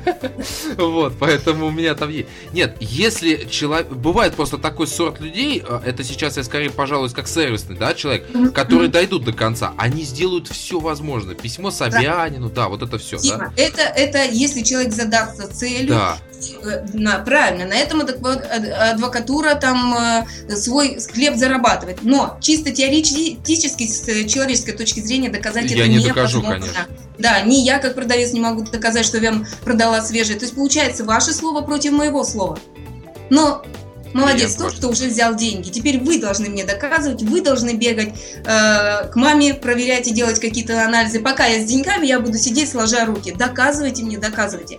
Так в чем же справедливость по отношению к покупателю? То есть купить товар он у нас может без проблем, а вернуть мы ему ставим э, какие-то преграды. Давайте будем честны в первую очередь по отношению к покупателю, который э, платит нам зарплату, как все это знают, да, и для которого мы свой бизнес и делаем в первую очередь. Это моя позиция. То есть системно делать изменения, когда пока вы не можете урегулировать человеческий фактор персонала в идеальном варианте. А идеала достичь, наверное, никогда невозможно. То есть процентное соотношение мы работаем с персоналом, процентное соотношение мы выстраиваем систему, которая помогает нас избавить от необходимости ну, скажем так, система будет работать э, с покупателем на системном уровне и работа отдельно с персоналом. Относительно э, идеала и совершенства я процитирую японских специалистов ТКМ, нет предела совершенства, но мы постоянно к нему стремимся. Поэтому я больше чем уверен, что максимально будете близки, да, к тем целям, которые вы ставите себе. И второе, насчет вот этих вот стопроцентных возвратов, да, без вопросов, без всего, вы также вырабатываете доверие у человека, да, у клиента, я имею в виду. То есть он знает, что и вот я здесь закупаюсь, я знаю, что если вдруг у меня возникнут какие-то проблемы, я могу к ним прийти. И они смогут, вот, вот это важно, разница, они смогут решить ситуацию. То есть не на словах там, да, каким-то образом, а именно на деле. Он это знает. А это настолько колоссально снимает гигантское количество проблем, которое да. может возникнуть в кассе. Сто процентов, Дим, мы, э, когда сами это поняли, была, конечно, боязнь, но знаете, с какой проблемой мы столкнулись? С человеческим фактором персонала. Да вы что, сказали они нам? Как можно людям отдавать деньги? Они же сейчас все понесут вам. Все, что не доели, все, что не допили. Но ни в коем случае нельзя эти наши жизненные штампы развешивать на всех людей. Нет, ни в коем случае. Столько времени, сколько вы потратили на покупку, вы должны потратить еще меньше на возврат товара и продолжить свои покупки. Никогда не надо уличать людей в чем-то, чего они не делают. Абсолютно это ну, не есть правильно. Мы потратили это как минимум год на то, чтобы переубедить убедить персонал. Не надо сохранять в этом плане деньги компании. Сохраняйте доверие клиентов. Таким образом, компания вам дает полномочия. Оказывается, люди боятся пользоваться полномочиями. Они у нас э, на, менталь, на ментальном уровне не готовы ими пользоваться. И когда, казалось бы, о, я, я дам им полномочия, и сейчас мы будем процветающей компанией. Не все готовы их взять на себя, и не все готовы брать на себя ответственность, поэтому их надо постепенно к этому приучать. Им надо каждый раз эм, успокаивать. Ты молодец, все, что ты сделал, ты сделал правильно, даже если он не всегда э, правильно это делал. Ну, вот такой процесс. Это длинный процесс, но мне кажется, что это единственный способ быть полезным клиенту, э, завоевать то доверие, о котором ты говоришь. И как раз доверие клиента – это и есть инвестирование те, того персонала, который находится на передовой в бизнес. То есть зарабатывание доверия – это и есть те самые инвестиции. Не прямые, да, а именно вот э, долгосрочные то, что хотят все абсолютно владельцы бизнеса. А, возвращая, э, двигаясь дальше по нашим вопросам, он очень общий, невероятно. Сейчас, подожди, Дим, ты знаешь, я хотел бы еще, наверное, добавить. О, сейчас Сергей. Марина сказала замечательную вещь, и мы вот когда после семинара общались, э, мы об этом тоже говорили, вот как сейчас помню.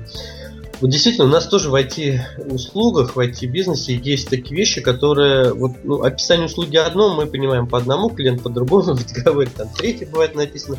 И вот действительно, зачем там, ну, вот создавать некую конфликтность э, ситуации, если мы друг другу все равно доказать ничего не можем. То есть ни мы, ни магазин, ну в данной ситуации, да, ни клиент. У нас была похожая ситуация, клиент покупал электронную подпись, потом выяснилось, что это не та подпись, то есть он подумал немножко о другом, как всегда, не для той площадки электронной торговой, которую он хотел и так далее. То есть, конечно, мы могли бы там потратить кучу времени, поднять, или у нас разговор записывается, но я, в принципе, никогда не прибегал к этому инструменту, потому что, мне кажется, это потеря времени. То есть надо просто решать проблему, а не сидеть, не копаться, что там было. Вот. И мы могли бы, конечно, вот, тоже убить кучу времени, поднимать эти разговоры, доказывать клиенту, что он не прав, там, и так далее, и так далее. И, в принципе, вот мне тоже, я потратил на это там э, много лет, чтобы вот своих сотрудников на это, на это дело подвести. Вот. Я вообще, а зачем? Вот он нам уже заплатил. Вот сейчас там, да, он там выясняет, что он ошибся или там мы ошиблись. Не суть важно. Давайте мы быстро решим его проблему. И точно могу сказать, что это плюс там 50 его лояльности. Вот. И ты знаешь, вот действительно, вот я с Мариной здесь согласен, очень сложно было сотрудников приучить к этому подходу, что не надо там разбираться, искать виноватых. Давайте будем решать проблему. А что происходит в крупных компаниях, да и не только, вот, э, и где нет уров... хорошего уровня сервиса, начинать искать виноватого.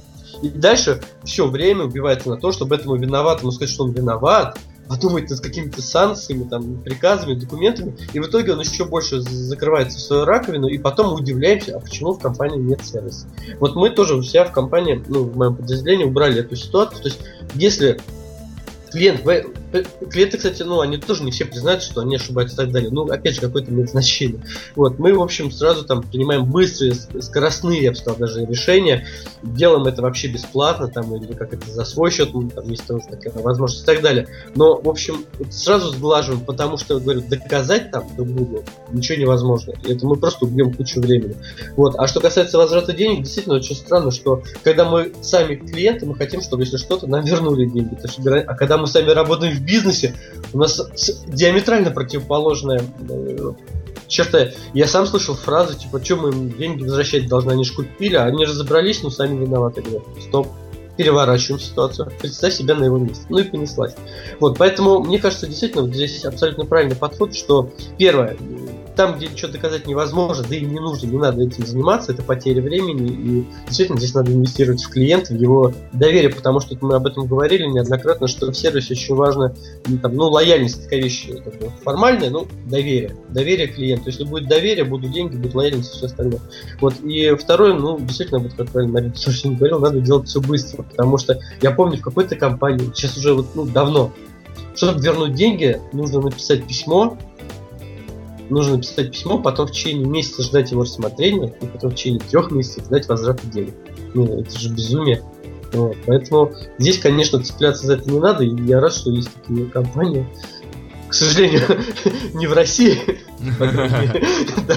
ну, которые абсолютно правильный подход. И, конечно, вот страх сотрудников брать на себя ответственность, это просто, я Дмитрию рассказывал, Марина, наверное, тоже, может быть, э, не знали об этом. я когда читаю лекции в вузах, первый мой вопрос всегда студентам, там, сидит человек 100, 150.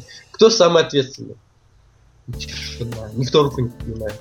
Ну, То есть еще раз нет, я понимаю, но вот, кстати сказать, да, я ответственен, уже, это тоже взять ответственность. Это себя, выйти из зоны комфорта, как сегодня опять же Марина говорила. Да, да, хотя я всего лишь хочу дать часы, потому что, как правило, я не вижу времени, мне, ну, прошу, чтобы следили за временем, это все там. Вот, но это тоже вот эта вот психология, сразу, знаешь, так все глазки опускают, как будто их не видно, ну и так далее. Поэтому здесь абсолютно правильно, и вот я тоже там рекомендую. Ты в следующий раз спрашивай, кто здесь самый ботаник? Я вот, просто я всем тут... предлагаю, Сереж, извини, перебью, ну, просто всем предлагаю включить математику и посчитать.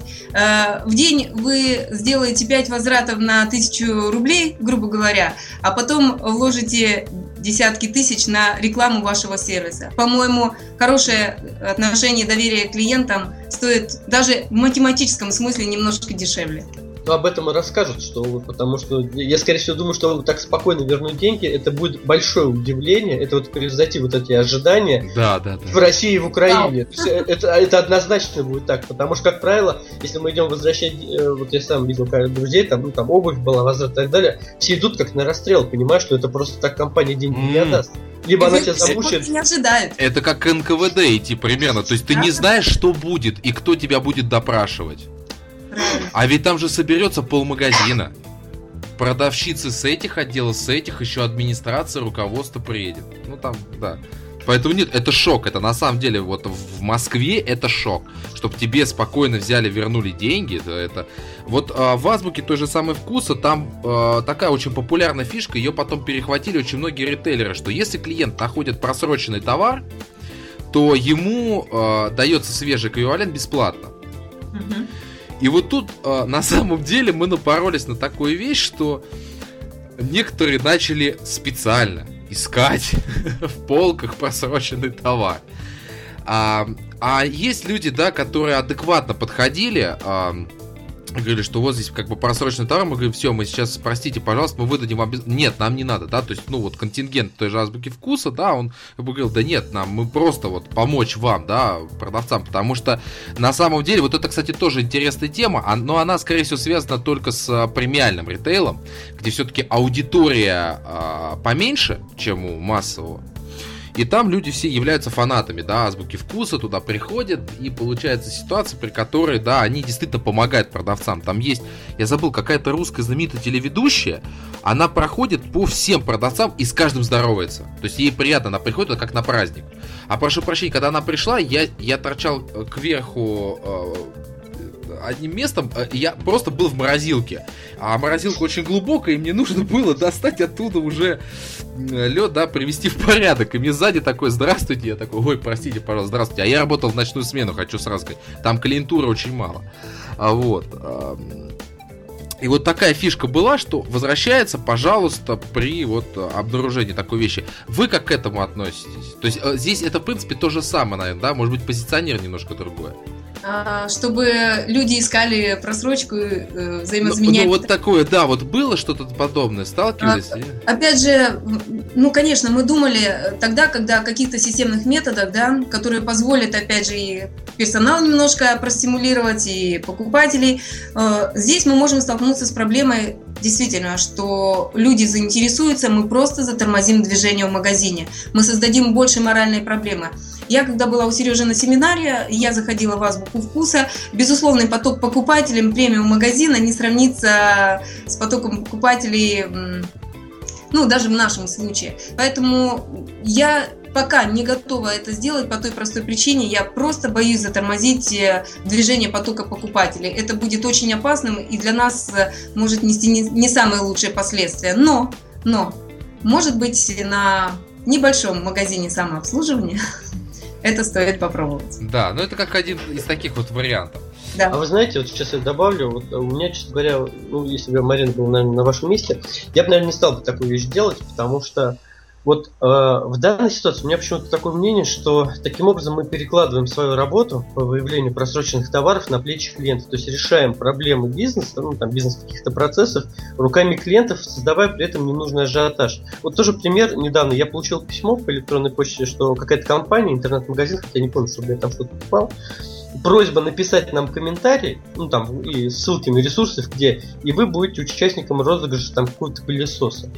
Но мы понимаем, какие комментарии люди будут писать. Вот смысл вот создать репутацию за счет вот такого покупки, по сути, скупки комментариев, ну, наверное, тоже неправильно. Вот мне кажется, вот, эти, вот этот подход там, ну, с этими просроченными товарами, это, наверное, ну, на мой взгляд, не совсем правильно, потому что мы действительно вот сбиваем акцент. То есть люди приходят в магазин, чтобы купить продукты, быстро там оплатить и уйти домой, радостно и счастливо.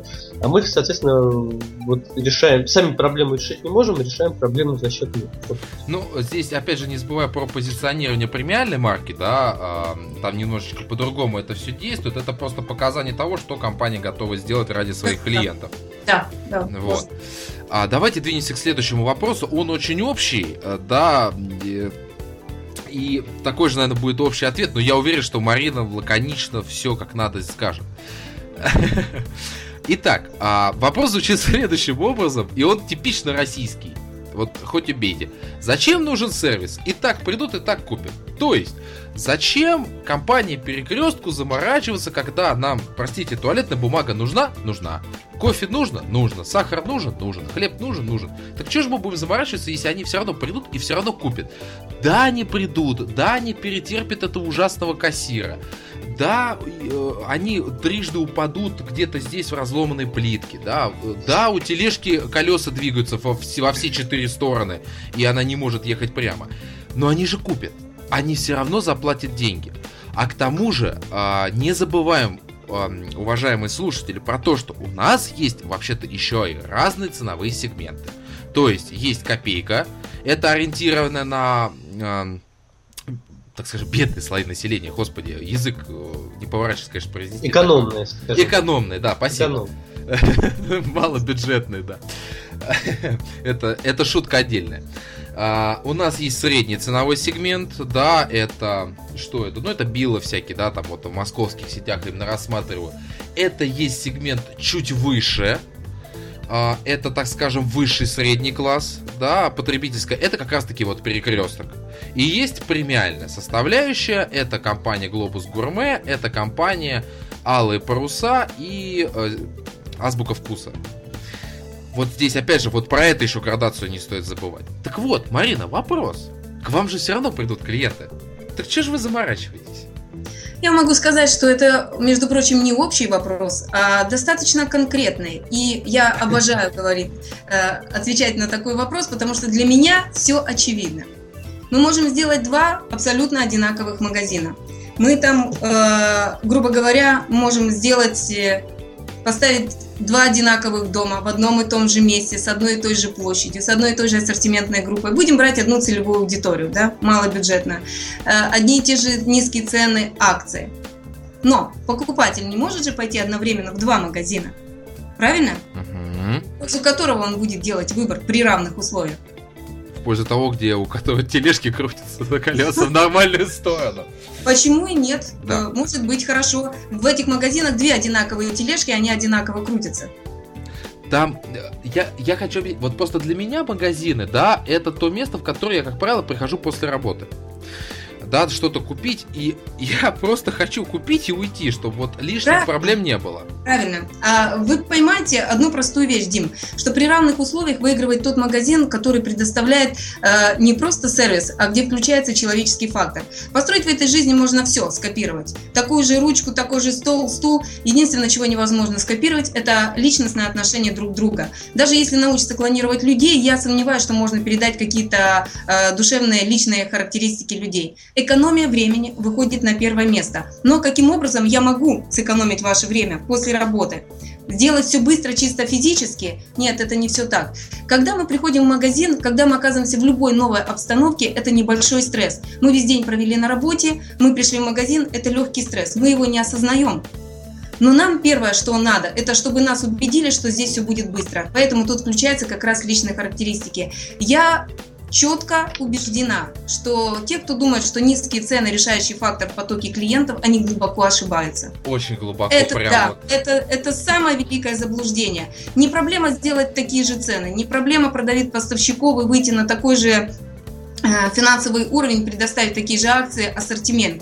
Э, давайте делать нечто большее, давайте добиваться эффекта вау, давайте экономить время людей за счет того, что уже на уровне «Здравствуйте», темпа, ритма общения с покупателем, мы ему будем сообщать о том, что именно в нашем магазине при равных условиях есть нечто большее, что поможет сэкономить вам и время, и ваше настроение, и ваши силы. Мы будем делать все быстро и комфортно для вас. Это должно, должен быть главный девиз. Поэтому, когда мы говорим, почему они должны идти к нам, потому что у нас есть нечто большее, чем есть в равных подобных магазинах. Это человеческий фактор, это те люди, которые будут украшать, экономить ваше время, и вы будете уходить. Главный критерий оценки сервиса, да, когда на вашем лице есть легкая улыбка после сделки. Вообще, после любого общения. После, если после любого общения с человеком у вас есть легкая улыбка, значит, все состоялось хорошо. Не говорите. Вот а, вопрос номер четыре. А, вы вкратце уже его сегодня затронули. И звучит он так, что делать вот с охранниками, уборщиками, вот другим персоналом, да, который периодически появляется в торговом зале. А давайте опишем... Я, про... Можно добавлю, он не только появляется иногда, вот я чуть сам не, не был сбит, вот э, мужичком, который ехал на небольшом таком Пос, чистящем Поспешил, тракторе. Сергей, да, поспешил чуть-чуть, но не, не суть. Да, а давайте разберем вот проблемы, которые есть. Охранники. Да, это дико подозрительные люди. Это сотрудники где-то примерно структур уровня ФСБ и ГРУ. А, они вот постоянно... Вот я только вчера был в Ашане. И он таким лицом смотрел на меня и родителей, что мы реально тырим вот эту тележку, наверное. Это что? Это как? Это почему? Почему он заочно меня ненавидит? Ну, условно говоря, да? Далее, они никоим образом не участвуют в процессе в жизни магазина. Я рассказывал потрясающих охранников банка Уралсиб, которые уже сами умеют и кредита, э, консультировать по услугам банка. Следующая проблема – это уборщицы. Они делятся на два типа. Давайте, два типа. Первое – это автоматизированные уборщицы. Это как раз вот эти ребята на катках, которые либо носятся по магазину, либо они не умеют двигаться там вправо, влево, вот куда-то хотя бы каким-то образом маневрировать грамотно, либо подождать, пока клиент уйдет куда-нибудь.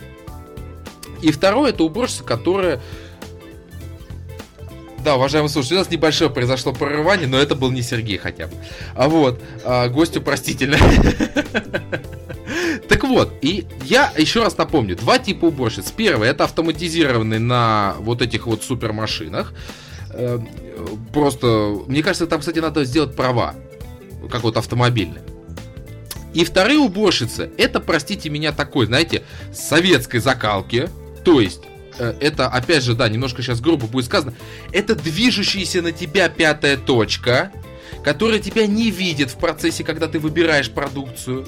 А потом она что говорит? Отойдите, пожалуйста, я тут... А нет, еще пожалуйста, это выше пилотаж. Пожалуйста. Да, отойдите. Либо у них есть еще э, клевая вещь, я никогда не забуду. Стою, значит, в костюме, ботинки наполированные до блеска. И по ним такая тряпка пролетела. А это она хотела рядом со мной помыть. Нет, я... нет, Дима, бывает еще, еще топчет и топчет, ходит и ходит. Нет, это еще подожди. А еще бывает, ты стоишь, это, кстати, очень часто в Сбербанке бывает. И она моет и тебя так бьет. То есть она не может тебе сказать о том, что ты, мил друг, отойди, пожалуйста. Она тебе так в ноги так, а, хлобысь тебе так. Одна тебе по ногам.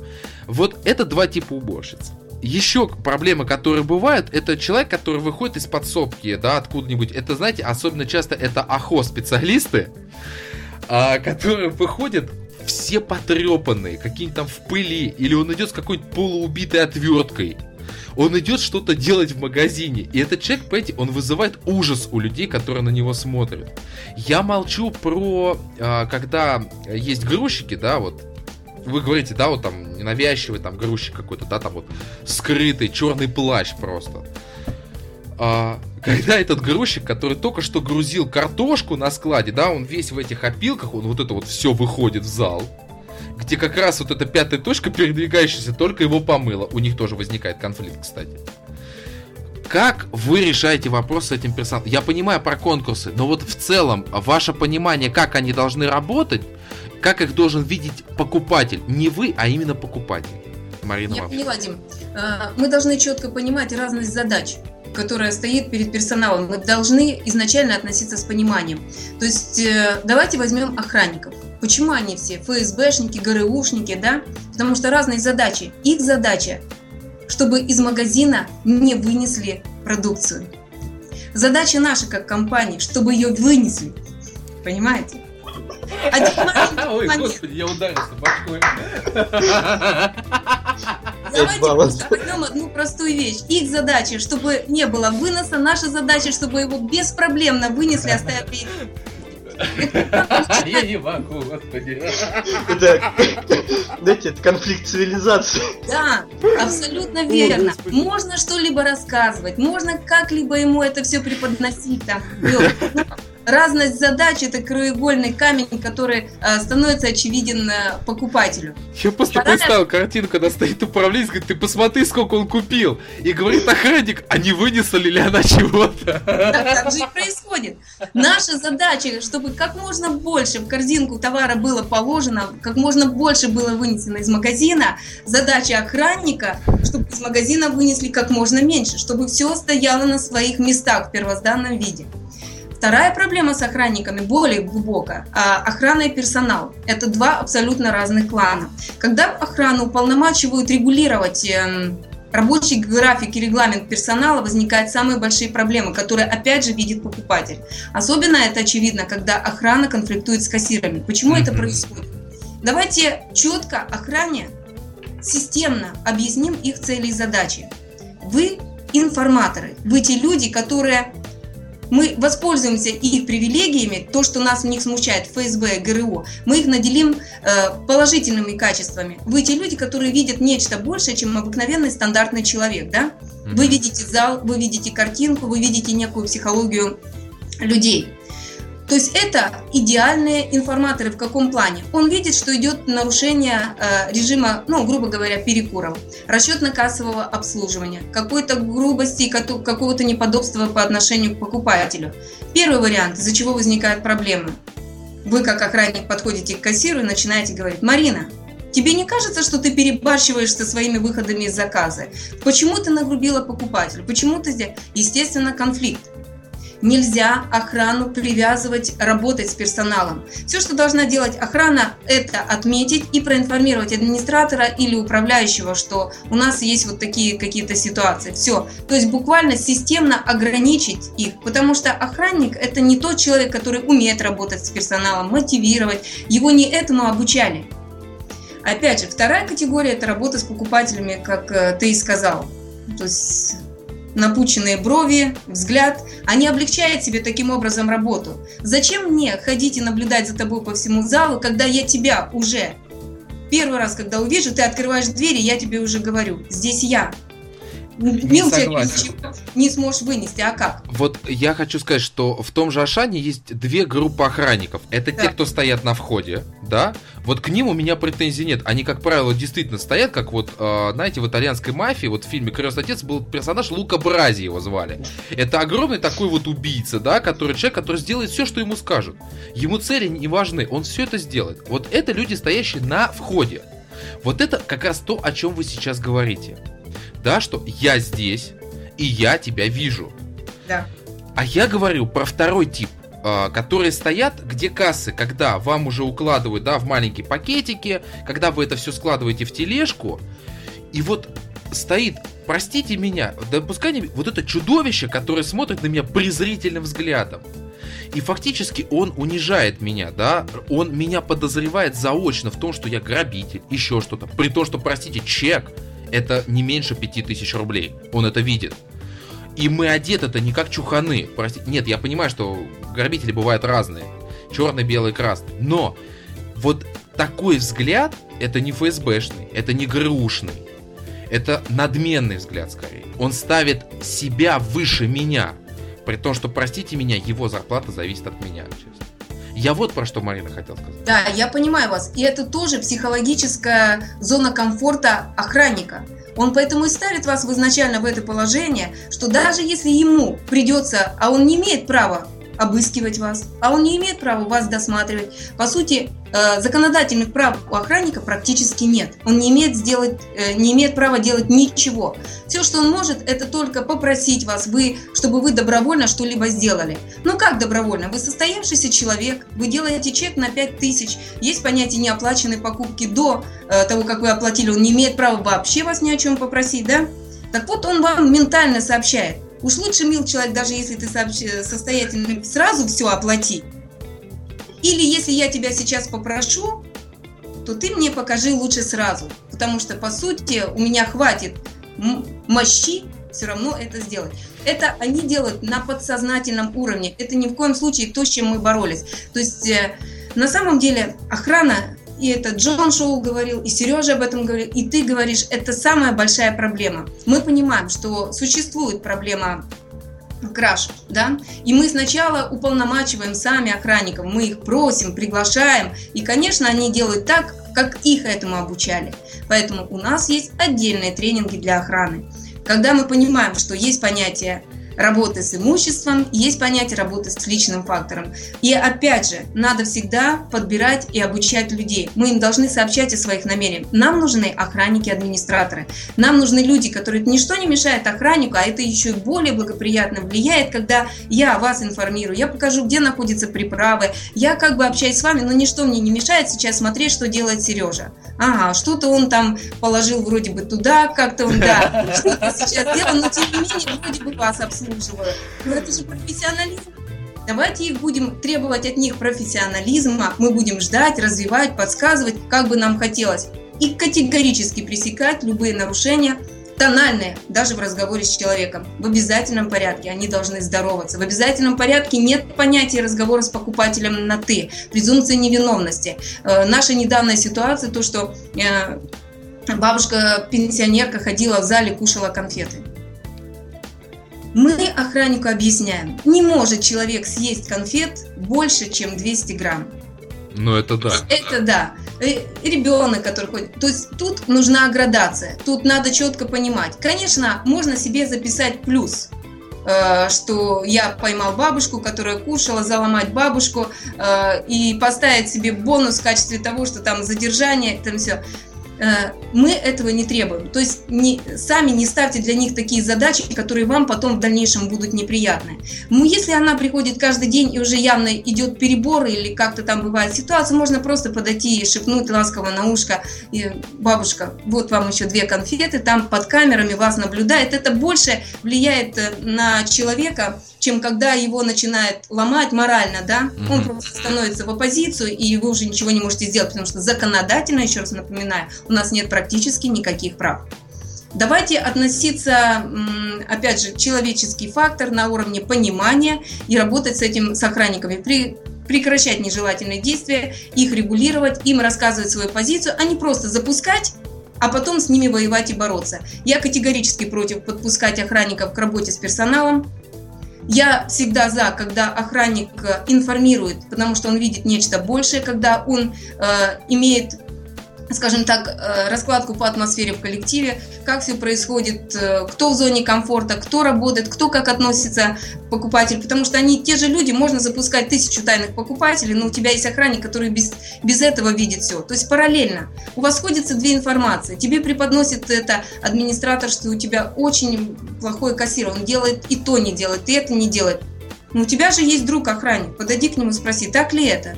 Да? Давайте мы посмотрим, а, а какова твоя точка зрения. Сделайте их своими друзьями, поставьте их на одну Да, он частью команды становится. Частью команды, да. То есть это не какие-то э, левая группа, которых мы наняли. Ребят, мы с вами на одной стороне. И тогда они реально понимают, у них у нас охрана делает возвраты не заведующий, потому что охранник это тот человек, который видит, кассиру нужно время, он должен отпустить очередь. Охранник в это время должен как раз сделать возврат, если у человека возникает такая необходимость. Вот и все. А вопрос есть. Я так понимаю, что они у вас в штате. То есть это да. не аутсорсинг. У нас две есть э, и такие, и такие. Проблемы у нас сейчас как раз возникают со вторыми. И вот буквально на прошлой неделе мы вели тренинги, потому что э, ребят нужно понять, они не понимают э, то, чего требуем мы. Они не понимают, как можно они начинают рассказывать, что, поверьте мне, даже очень люди состоятельные делают очень большие выносы. Они не понимают, зачем мы это делаем. Вот. И приходится буквально э, ломать их э, мировоззрение, потому что по-другому мы не выживем. То есть просто охранник нас не устраивает. Охранять имущество сейчас можно, э, поставив дуги системным каким-то э, электронными методами, то есть э, технологии э, уже шагнули далеко, далеко вперед. Нам нужен человеческий фактор, потому что он пока еще может быть полезным, потому что дуги не дадут нам той информации, которая нужна. По чуть-чуть, шаг под шаг мы перетягиваем их на свою сторону. Отлично, отлично. Пытаемся, по крайней мере. А то.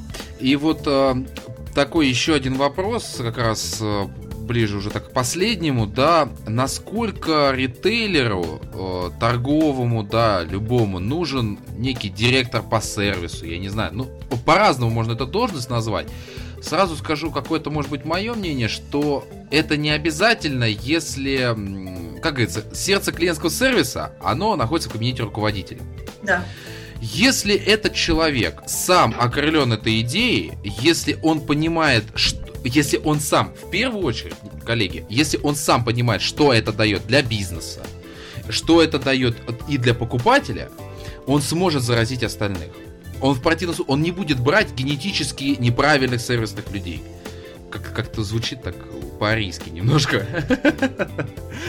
Громко сказано, конечно, но вот в первую очередь, мне кажется, что вводить должность э, какую-то, да, специальную сервисную, на самом деле это издержки.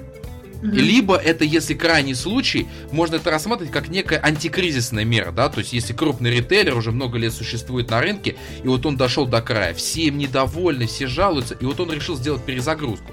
Вот в таком случае, например, да, директор по сервису подошел бы. Человек, который управлял бы процессами обучения, перестройки, налаживанием, без вопросов. Но это чисто мое мнение. Коллеги, вам микрофон. А, моя точка зрения выскажу. А, представим, вы руководитель.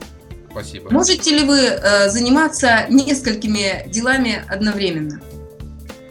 Можете. Да. Вы прекрасный руководитель. Вы успеваете работать по сервису, по торговому, то есть вы великолепен. Ну, так случилось в жизни, что вас не стало. Ну, мы не говорим на физическом уровне, там, да, как-то вы ушли отдел, там что-то, Дима, не Я говорю о системе. Система должна работать независимо от того, есть харизма у человека или нет, есть этот человек или нет. Потому что э, к нашему счастью, у нас как раз тот руководитель, который нас стимулирует на это. Да, нам повезло, нам крупно повезло. Но давайте мы будем говорить о том, что он предприниматель в априори своем. Он хочет, чтобы его бизнес вошел в века, чтобы он жил не 5, не 10 лет, а 20 и 100 лет, чтобы это стала компания, которая процветала долгие годы, независимо, есть он физически или нет. Мы говорим о сервисе. Нужна ли такая штатная единица, казалось бы, вот такой буфер между тем и этим. Mm-hmm. То есть э, должен быть идейный заряженный человек, который вводит какие-то системные изменения, который, ну, грубо говоря, как конь бьет копытом, который своим примером и всем э, вдохновляет, показывает, ищет. То есть э, я, я такой копатель. Я новые технологии, где, что, туда, как. Э, я приезжаю, рассказываю, мы собираемся, все. Понимаете, то есть в идеале, в идеале нужны системные изменения, которые независимо, опять же, буду я, не буду, но эта система сервиса должна работать. Это надо сделать, чтобы когда меня не будет, она работала, будет собственник, не будет, она работала. То есть в обязательном порядке для меня, для меня, ну в том виде, в каком оно есть. Хотя, если подумать с другой стороны, я появилась в компании тогда, когда у собственника возникла такая потребность. Понимаете? То есть не я ему предложила этот вариант – у него возникла потребность, и он понял, что надо что-то делать, надо развиваться. То есть э, каких-то знаний у человека может не хватать в какой-то области. Все человек не может охватить, это физически невозможно. Но он реально понимает на интуитивном уровне, что без этого компания не выживет. Я говорю в веках. Я, ну, мне нравится ставить далеко идущие цели. Это Поэтому это мы, мы, мы должны делать что-то, мы, и все-таки работа в команде, мозговой штурм, что у нас каждый день планерки, у нас каждый день э, мы говорим о том, об этом, а как сервис подвяжется к акции, так, а что ты думаешь по этому поводу? Торговый отдел маркетинга предлагает, давайте пробомбим. Не, ребят, стоп, мы не сможем это сделать, потому что мы создадим большие потоки по сервису. На, э, понимаете, мозговой штурм команды, когда мы команда, э, это объединяет, это улучшает работу компании. И, конечно, бывает такая ситуация, когда, может быть, компания, команда не единая, тогда, конечно, любой, э, любой отдел может тянуть эту систему назад выпадать. То есть люди будут отсиживать свои деньги, это действительно будет не, не буфером, а некой прокладкой, мешающей там доступ к собственнику и каким-то нововведениям. Тут уже надо, мне кажется, смотреть отдельно по компании, по э, количеству людей, которые в ней работают, по необходимости, насколько она вызрела в самом руководителе. Нужен ему в этом деле помощник или он сам может реализовать? Мне кажется, конечно, какой бы вы Цезарь не были, но на 20-100 человек – вы будете молодец и красавец. Но когда у вас будет э, компания расширяться и вам нужны большие горизонты, в одиночку идти всегда сложнее. Это всегда было сложнее. Нет, я абсолютно здесь согласен. Я бы даже э, хотел бы немножко перефразировать, да, не просто команда, а даже семья. То есть, продолжая аналогию с, сем... Э, с человеческими взаимоотношениями, мы все семья, мы друг друга поддерживаем. То есть, вот, это очень важная составляющая. Вне зависимости от должности, от прочего всего. Сергей, Присоединяйтесь. Ну, ты знаешь, не считаю, что этот вопрос писал я, поэтому я, конечно, присоединился к этой идее.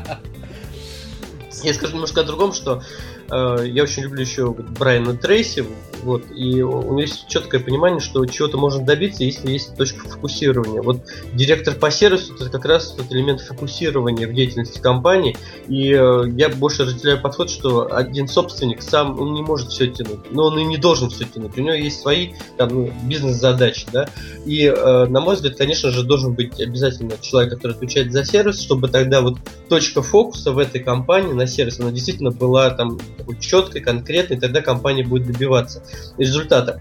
Но бывает и обратная сторона, когда, в общем, такую должность создают, не давая никаких полномочий, и руководство не разделяет сервисных идей. Это профанация. Я бы Ничего даже сказал по-другому, что, как правило, директор по сервису равно директор клиентской службы, директор отдела по работе с клиентами. То есть а, это, ну, ну... Как называется, не суть важно. Главное, чтобы был фокус на сервисную деятельность компании, на реальное понимание сервиса. Да, все, что сделал собственник, он понял важность сервиса. Мой личный. Самое сложное. Это для многих компаний самое сложное. Да, да, да. Мой номер телефона висит так называемый баннер возврата. Если что-то вас не устраивает, что-то вам не нравится, возникли какие-то вопросы, вы всегда мне можете позвонить. И опять же, сможет ли доверием покупателя или персонал обратиться, когда вы знаете, э, если у вас, э, допустим, будет визитка президента, вы сможете ему позвонить?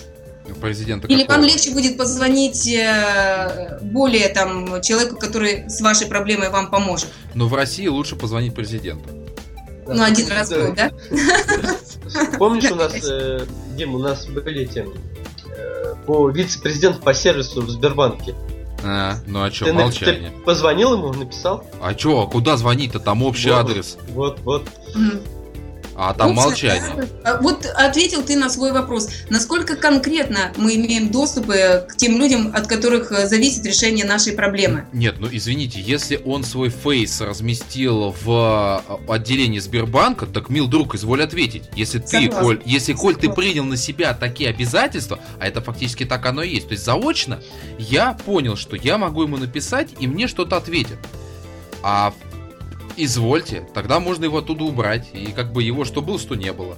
Абсолютно верно. Тут, наверное, сам собственник, тут я уже, э, опять же, из твоего разговора понимаю, наверное, сам собственник должен оценивать, а не стал ли тот человек, которому я э, этот фокус отделил, доверил, э, скажем так, я на него положился, а не превратилось ли это в вату, в которой все все, все погляд, до меня не доходит. Тут у него уже должен быть сигнал, потому что я ежедневно общаюсь с руководителем, те проблемы, которые у нас были, по каким магазинам, э, мы в общем плане определяем их, почему мы пришли к работе с охранниками, то есть все это мы вместе обсуждаем, вся информация к нему проходит. И второй вопрос, конечно, когда она умирает в этом человеке. Вот это самое опасное состояние. И тут, наверное, если собственник почувствует, что обратной связи нет, это для него должен быть звоночком, что что-то там не то. Но заниматься всем это, наверное, невозможно. И нужно ли? И нужно ли? Ну, э, это чисто, я сразу хочу ответить, это мое строение. Я люблю заниматься всем подряд. Ну, э, это правда. Вот. У меня собственная система тайм-менеджмента, все хорошо. Мне так спокойно. Так, а, Марина, а вот э, подскажите, ну вы же посещали какие-нибудь российские, да, супермаркеты? Все-таки, вот вы говорили, по-моему, азбука вкуса, да. да. А еще какие-нибудь? Российские. Российские я посетила и Азбуку вкуса, и Перекресток, и Гурман Гурме. Гло- глобус Гурме, да. Глобус Гурме, да, я посетила. То есть э, я взяла и Ашан, естественно, разные целевые аудитории. То есть я посетила все, потому что в обязательном порядке мне нужна была картинка, мне надо было с чем-то сравнивать, что можно внести, от чего лучше э, избавиться, что, что нужно, что нельзя, безусловно, посещал. Вот теперь хотелось бы мнение услышать, да, ваше как практика, как человека, да, вот Интересно даже, что же вы переняли-то у них, да, там, например. Марина. Ну, я, да, я, я, я сейчас просто вспоминаю и думаю... Мы, да... при, мы примем ответ ничего, мы поймем. Очень толерантно отнесемся к любому ответу. Честно говоря, я, во-первых, поняла, что мы не одиноки, что, в принципе, те проблемы, которые были у нас, э, существуют и во всех компаниях хоть премиум класса, да, хоть бюджетного класса. Но, тем не менее, мы пытаемся что-то делать. Ну, что можно взять? Даже, даже честно говоря... Вот оно, бинго! Ответ! Вот он! Да, я тут даже растерялась по той простой причине, что для меня это было каким-то подтверждением, что, в общем-то, лучше хоть что-то делать, чем не делать ничего. Отлично. Самый главный вывод – никогда не стоять на месте. Всегда. О, мы это говорим, да. 34 выпуска подряд. Подряд об этом говорим. Вот это зачтем как практический use case, я думаю, даже.